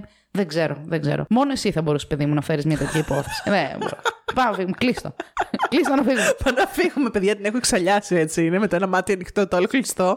Τρέμει το χείλη της εδώ πέρα, κοντεύει να πά- πάρεση από τα νεύρα της. Να Όχι. σου πω. Μου άρεσε. Νομίζω ότι είναι από τις λίγες υποθέσεις που έχουμε κάνει που είναι άλυτη. Ναι. Ναι, και μάλιστα δεν πρόκειται και να λυθεί γιατί έχουν περάσει πάρα πολλά χρόνια. Θέλω να πω, έχουμε ξαναπεί Ξέρω, ότι. κανένα DNA ή κάτι, αλλά δεν νομίζω τώρα μετά από τόσα χρόνια. Τώρα πολύ μετά δύσκολο. ναι. Πολλά τα χρόνια, ρε παιδί μου, ναι. Έλα να σε ρωτήσω κάτι. Αν Όχι, άντεξες να δεν θα προσέξεις. ήθελα να με ρωτήσεις τίποτα. Σε παρακαλώ. Άντε καλά. Θέλω να μου πεις τη δική σου, τι αίσθηση σου αφήνει αυτό το πράγμα; Δηλαδή, ποιο ήταν η πρώτη σου αίσθηση ότι μπορεί να συνέβη; Γιατί υπάρχει και λόγος που σου είπα ότι στο τέλος ότι αυτός ο άνθρωπος δεν ήταν 27, 28, 30 που λέγανε, αλλά ήταν ένα παιδί 17 χρονών. Ναι, εγώ δεν πιστεύω καθόλου στην επικρατέστερη από ό,τι κατάλαβα θεωρία, η οποία μου λέει ότι χάλασε έναν αραβόνα, ότι απάτησε κάποια κοπέλα, δεν ξέρω και εγώ τι. Γιατί ήταν πολύ μικρός για Ναι. να μπει σε διαδικασία τώρα. Δηλαδή, πόσο, πότε πρόλαβε να γνωριστεί, να ραβωνιαστεί, να συνάψει παράλληλη σχέση, εφόσον στα αλήθεια είχε Ναι. φύγει πράγματι για να ταξιδέψει. Αυτό είναι γεγονός. Ναι. Τουλάχιστον αυτό είπε. Τώρα, είτε το παιδί από πριν φύγει ήταν μπλεγμένο με κάτι, είτε Ναι. κατά τη διάρκεια του ταξιδιού του μπορεί να βρέθηκε τη λάθος στιγμή στο λάθος σημείο και να είδε κάτι το οποίο δεν έπρεπε να δει ή άθελά του να έμπλεξε σε κάποια κατάσταση κάποιος να του είπε ότι να κάνε μου αυτή την εξυπηρέτηση και θα σου δώσω ξέρω εγώ χρήματα, θα σου διασφαλίσω ένα εισιτήριο για την Ευρώπη Ναι. ή ξέρω εγώ θα σου βρω μια δουλειά στο κάρι, στο πώς το είπες, στο κάριο; Στο κάριο, στο κάριο, ναι. Ναι, κάτι πιο πολύ μ, εκεί μου πάει εμένα το μυαλό. Ότι σε Ναι. κάποια κατάσταση ίσως και από αφέλεια, από ανοριμότητα Ναι. ή και άθελά του ακόμα. Σε κάποια τέτοια περίεργη κατάσταση πρέπει να έμπλεξε. Εγώ Μάλιστα. αυτό... Αυτή θα- είναι. θα- Ναι, και αυτό με τα λεφτά που δώσανε, για ποιο λόγο εφόσον τι ένιωσες τύψεις και έδωσες μετά την δολοφονία τα χρήματα για να καλύψεις τη- τα έξοδα της σκηδείας; Δεν ξέρω. Ίσως ποντάρω πιο πολύ σε αυτό που είπες για τον Ντόν και για τον Τη μπλέξιμο με μαφία, λάθος έμπλεξε. ανθρώπους. Ναι, ναι, ναι. Ο Αυτό. τρόπος που βρέθηκε αυτός ο άνθρωπος ε, σκοτωμένος και βασανισμένος Ε, ουσιαστικά. ναι, αν το λογικό σκεφτείς. μου κάνει. Λογικό μου κάνει. Ίσως να θέλουν να του πάρουν κάποιες... Ε, είτε θέλουν να τον βασανίσουν για να το πληρώσει, ας πούμε, κα- κάποια λάθος κίνηση, κάποια λάθος επιλογή, είτε θα προσπαθούσαν να του εκμεύσουν κάποιες πληροφορίες. Και δεν είναι τυχαίο το ότι εκείνος αρνήθηκε μέχρι την τελευταία του πνοή κυριολεκτικά να δώσει οποιαδήποτε πληροφορία. Μπράβο, πολύ καλό. Πολύ καλή επισήμανση αυτή. Οπότε πιο πολύ μου κάνει γι' αυτό τώρα είτε τον βασανίσανε για να μην μπει ή για να πει ή δεν ξέρω. Δεν μπορώ να σκεφτώ κάτι άλλο. Αλλά μου, θα μου κόλλαγε πολύ περισσότερο σαν θεωρία. Οκ, ναι, το ακούω αυτό. Συμφωνούμε. Ρε Έλενα, δεν διαφωνώ. Βέβαια τώρα αυτό το πράγμα δεν το διάβασα πουθενά, πουθενά, πουθενά και ίσως να έχω εντελώς άδικο. Αλλά ρε εσύ, δεν ξέρω γιατί εμένα μου σκάσε ένα περίεργο feeling με αυτό το πράγμα, παιδί μου; ατομάκι. Έτσι όταν είδα την υπόθεση, έτσι πως τον ένιωθα φοβισμένο, να κρύβεται, να είναι στα σκοτάδια, έμεινε με αυτόν τον άντρα, είχε αυτό το πάρε-δώσε με αυτόν τον άντρα. Δεν θα μου πεις έπαιζε και μια γυναίκα εκεί πέρα. αλλά, Ρε γαμώτο, εγώ γιατί σκέφτηκα ότι μήπως κάτι παίζονταν ερωτικό με αυτόν τον άντρα. Ναι, μου πέρασε από το μυαλό. Αλλά μήπως τόσος ήταν καμία- βασανισμός, τόσες... Τι να σου πω ρε παιδί μου. Και να ένιωσε τύψεις μετά αυτός. Και αυτή που έστειλε Love Always, τι έγραψε εκεί πέρα, Love Forever. Τι Δεν ξέρω γιατί εμένα μου σκάσε τόσο πολύ αυτό το πράγμα. Πάντως κάποιος προσπάθησε να το καλύψει μετά. Το έχουμε ξαναδεί να συμβαίνει. Με τα γράμματα, με τα θάνατα. Μπορεί να ήταν άσχετοι τυπάδες, δεν ξέρεις, μπορεί να ήταν Μπορεί. κανένας τύπος. Και πού ήξερε τη μάνα του. Ρε, αφού δεν ήταν ξέρω. Και άγνωστος. τι να εξυπηρετούσε αυτό το πράγμα. Κάποιος τώρα. ήξερε που μένει, κάποιος ήξερε τη μάνα του, κάποιος ήξερε τη διεύθυνση του σπιτιού του και προσπαθούσε να καλύψει Ισχύει. Το θάνατό του. Άρα κάποιος ήξερε πολλές πληροφορίες για αυτόν τον άνθρωπο. Και αν αυτός ταξίδευε σχεδόν ένα χρόνο ή και λιγότερο, Κάνα πότε χρόνο. πρόλαβε να τις μάθει. δεν ξέρω, δεν ξέρω. Δεν ξέρω. Όλα παίζουν. Πολύ Μπορεί. περίεργη υπόθεση έτσι. Περίεργη υπόθεση, πολύ. Ναι. Με πολλούς να εμπλέκονται, με πολλά κουλά στοιχεία, το οποίο το ένα κάπως μπορεί να έρχεται σε αντίθεση με το Ναι, άλλο. ναι. Δεν ξέρω εμένα γιατί μου έσκασε αυτό το πράγμα. Πάντως. μου πέρασε δεν, και εμένα Δεν από το ταιριάζει μυαλό. με όλα η αλήθεια είναι, αλλά κάτι, κάτι δεν ξέρω έτσι όπως τον είδα στη φασου- φατσούλα του, έτσι όπως μου φάνηκε 17 χρονών. Κάπως μου φαίνονταν Και πολύ. το 30 κάτι κιόλας που ήταν Ναι. απαγορευμένο, παράνομο. Ναι, ρε γαμό ναι. του. Και έμεινε με τον άλλο τον άντρα και έτσι αυτό το θέμα, όχι εγώ. Κάπως μου φάνηκε λίγο personal. Και ο αυτό με το τρόπος που φαγητό, το πέθανε δεν μου φάνηκε. πεινάω, δεν θέλω να φάω. Όλα παίζουν. Ναι, είμαι ανοιχτή και σε αυτό. Και ο ναι, τρόπος θα που, μπορούσε. που πέθανε. Δηλαδή τόση βία. Μαχαιριές στο στήθος. Έχουμε πει γενικώς ότι τέτοιου είδους θάνατος πολλές φορές είναι μια.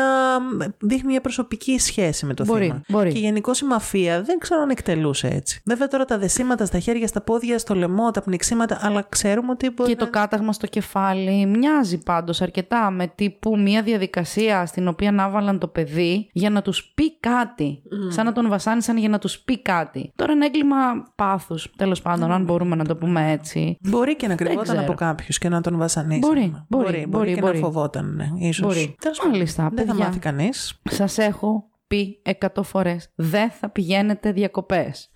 δεν θα μένετε σε ξενοδοχεία. Καλά για το το stop δεν το συζητάμε. καθα- ε, Και τα ταξί ούτε καν δεν το συζητάμε. Αλλά σε Πετσέτες ξενοδοχεία. θα φέρνετε από το σπίτι φέρνετε σας. αν είναι απόλυτη ανάγκη να πάτε. Να, πρέπει να κάνετε ένα επαγγελματικό ταξίδι, ας πούμε. Θα παίρνετε τις πετσέτες, τα σεντόνια τα δικά σας. Δεν θα χρησιμοποιείτε τα τηλέφωνα του ξενοδοχείου. Τώρα έχουμε και τα κινητά, βέβαια. Ναι. Δεν θα ζητάτε την υπηρεσία της αφυπνιση και θα ξέρουν πάντα όλοι ανα πάσα στιγμή πού βρίσκεστε και τι κάνετε. Θα είστε σε ανοιχτή σύνδεση με την κάμερα να παίζει, να τρέχει. Ακριβώς. λοιπόν, και να Στέμ. κοιτάτε και για nanny cams εκεί που μένετε. Α, δεν nanny ξέρω. cams, δεν ναι. ξέρω. Πολλά γίνονται. Θα μένετε σπίτι σας, το είπαμε. δεν, αυτά τα Χριστούγεννα δεν θα πάτε πουθενά. Μην διανοηθείτε να πάτε διακοπές. Γιατί βλέπετε, τι παραμονεύει γίνεται. κίνδυνος. Κάθεσαι εκεί, ξαφνικά εκεί που κοιμάσαι, έρχεται κάποιος, σε δένει, σε φημώνει, σε κοπανάει στο κεφάλι. Σε μαχαιρώνει 5-6-7 φορέ. Και δεν σε πάνε και στο νοσοκομείο. Σου Ρε κάνουν μαλάκα. ανάκριση πρώτα. Κάθεσαι εκεί μαλάκα. πέρα τιμοθάνετο. Πραγματικά παίζουμε εσύ Ποιος τώρα σου και το σε έκανε καλό αυτό? ξενοδοχείο έτσι. Μπήκε ο άλλο μέσα, τον βρήκε μαχαιρωμένο και τον αφήσαν τον άνθρωπο εκεί, Ναι. εμόφυρτο, ζωντανό έτσι. Δηλαδή, τι του τρελού αυτή η υπόθεση. Πραγματικά, παιδιά, ο κόσμο είναι παράλογο, κακό και ό,τι να είναι, δεν ξέρω. Τι μαλάκα Μαύρη υπέρβελα. μέρα. Μαύρη μέρα. Παιδιά, την Μαύρη- έχω, μαύρη την, νύχτα. την έχω σε δύσκολη μέρα. Νομίζω ότι αν την είχα σε καλύτερη μέρα θα είχε εξαλιάσει με αυτή την υπόθεση. Αλλά νομίζω Μα να σου έκανα πω ό,τι κάτι, καλύτερα έχω, μπορούσα. έχω καταναλώσει τόση ενέργεια να συχτηρίζω από την αρχή με όλα αυτά που ακούω. και, πώς έχω, πετσετούλες. ναι, και πώς έχω κόψει που δεν έχετε ακούσει. Έτσι, γιατί θα τα κόψω, δεν το συζητάω. Το τι έχει πει, το τι σαρδάμ έχει κάνει. Θα τα βάλω στα bloopers μια μέρα. Τη έλεγα τις προάλλες να βγάλουμε και κάνα bloopers. Άντε ρε, εσύ μου λέει. Έχουμε τώρα για να βάλουμε παιδιά μέσα σε τόσα λίγα επεισόδια της δεύτερης σεζόν. Έχουμε πιο πολλά bloopers από ότι δύο σεζόν μαζί. Έχω κουραστεί, φίλοι μου, δεν μπορώ. Έχει Όχι, χαλάσει. ηλίθεια. Έχει χαλάσει η άρθρωσή μου, η μνήμη μου εδώ πέρα. Αρχίζω και παραπέω. Βλέπεις, βλέπεις τι υποθέσεις σου φέρνω. Ήταν δύσκολη υπόθεση. Η Ρινέλ είχε πάρα πολλά ονόματα, Ναι. είχε πάρα πολλά περιστατικά, πάρα πολλά στοιχεία να συνδέσεις. Δεν είναι εύκολη η περιγραφή, ρε, εσύ. Εντάξει, ναι, ευχαριστώ. Εντάξει, Τι καλή δεν που είναι μαζί μου. συζητάμε. Παιδιά, έχει καταθέσει ψυχή, πνεύμα αυτή τη στιγμή. Είναι Όχι, καλή ρε. μαζί μου. Ανησυχώ. Ε, καλά, είμαι αντέχω. Θα σε είχα διώξει αν ήταν. Να σου, να σου πω. Σκοφίγε, Και Μωρή. εσύ και η Μέρη και η κύρα Μαριό με τις πετσέτες. Όχι, Παναγία μου, Παναγία αυτά. Ναι, μου. μόνο δύο ώρες υπόθεση κοντεύουμε μέσα. Όχι, εντάξει, θα κόψει κάτι, θα βγει. Μια μισή, ξέρω εγώ τι θα γίνει εδώ. Εντάξει, ωραία ήταν. Εμένα μου άρεσε. Εγώ από μένα θα της βάλω ένα 9. Να είστε καλά, ευχαριστώ πάρα Στα πολύ. 10 εννοείς, όχι Ναι, στα ναι, 20 στα- προφανώς. εντάξει, Πέρασε τη βάση. Όχι, και εμένα μου αρέσουν οι άλυτε υποθέσεις και θεωρώ ότι αν συμφωνείτε κι εσείς, παιδιά, θα έπρεπε να φέρνουμε κι άλλες για να μπορούμε να συζητάμε και τη θεωρία και το τι πιστεύουμε. Δηλαδή, μέχρι τώρα, εγώ σκέφτομαι, εντάξει, αυτήν τώρα, τον Μπάντι τον αγαπημένο με τη Φραν. Που ακόμα δεν έχουμε που μάθει ακόμα για τον δεν Μπάντι έχουμε Μοριάρ μάθει. και τι έχει γίνει. Τι έχει γίνει. Ίσως και η πρώτη υπόθεση της σεζόν που δεν είναι ακριβώς άλυτη, αλλά είναι περίεργη με είναι τον μυστήριο, Διάτλοφ. ναι, με τον Διάτλοφ Pass, ναι. Ωραίες είναι, μ' αρέσουν έτσι μετά. Έτσι, έτσι, spooky, Και spooky. υπάρχουν πάρα πάρα πολλές άλυτες και κουλές υποθέσεις. Mm. Κάποιες άλλες κάνουν μπαμ. Ποιος ήταν ο δολοφόνος και απλά δεν. Ναι. Ναι, ή, ή δολοφόνοι ή εγκληματίας πληθυντικός.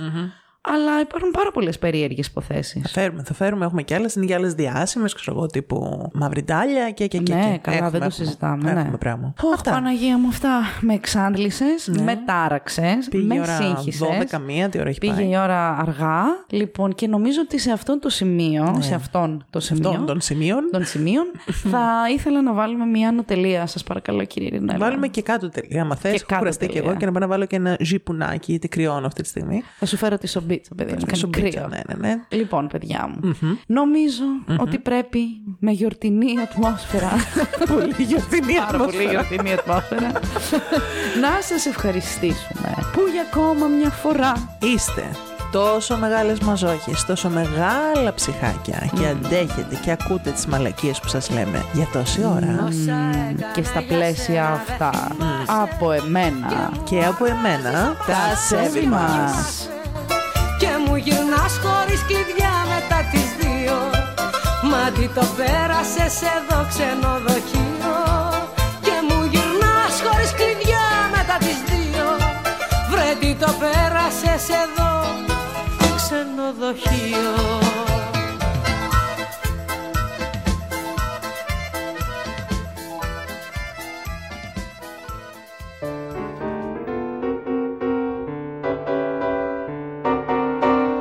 Εντάξει, εντάξει, εντάξει. Μπήκε το νερό στα βλάκι, τελείωσε άλλο ένα επεισοδιάκι. Πάει και αυτό. Εγώ είμαι πλέον καλλιεργημένη. Τι είσαι; Εγώ έτσι νιώθω. Άσε με. Λες και ήμουν εντελώς τούβλο πριν σε γνωρίσω. Είχα διαβάσει και δύο βιβλία που έχω εδώ τέλος πάντων. Έχεις εδώ βιβλία; Εκτός από το έχω ένα μυστικό του Παπα Μιχαήλ, λέμε τώρα. Α, δεν θα με προσβάλλεις. Δεν θα με προσβάλλεις. Λοιπόν, πρόσεξε. Γεύση, η τρίτη αίσθηση της Αργυρός Μπαρμπαρίγου.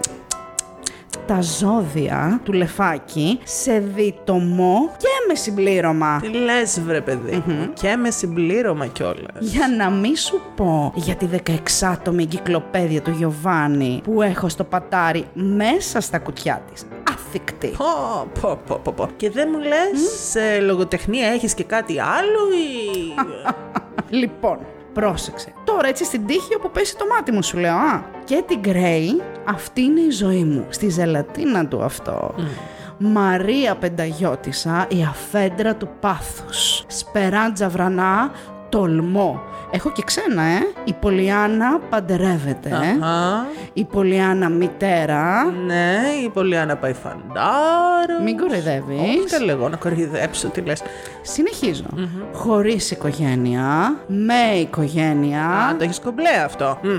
Να σου πω, τι ακούω Χριστέ μου. Έλα να κλείσουμε το επεισόδιο, δεν αντέχω. Όχι, επειδή με προκάλεσες. λοιπόν, λέγε. Αχ, τι να πω με σένα. Λοιπόν, στηρίξτε μας βρε παιδιά, να βρω μια καλή τύχη κι εγώ να σωθώ. Στηρίξτε την, γιατί εγώ είμαι πλούσια, ε. Μ. Ε, λέγε. Ε, λέω, στηρίξτε μας στο Buy Me a Coffee, μπας και δούμε προκοπή και βρείτε μας σε όλες τις πλατφόρμες, καθώς και στο YouTube και στο TikTok. Ακολουθήστε μας και δεν θα χάσετε. Έχουμε να ρίξουμε ακόμα καυγάδες ου, μέχρι να έρθει η αστυνομία. Ε, ναι, και δεν θα αργήσει έτσι όπως πάει. Α, τι άλλο, α, ναι, στείλτε μας μηνύματα λατρεία στο Instagram και στο mail dumbandummerpod παπάκι gmail.com. Ναι, Νέκρα, σήκω να χαιρετήσεις. σηκώθηκα με το 3. 1, 2, 3. Φιλάκια!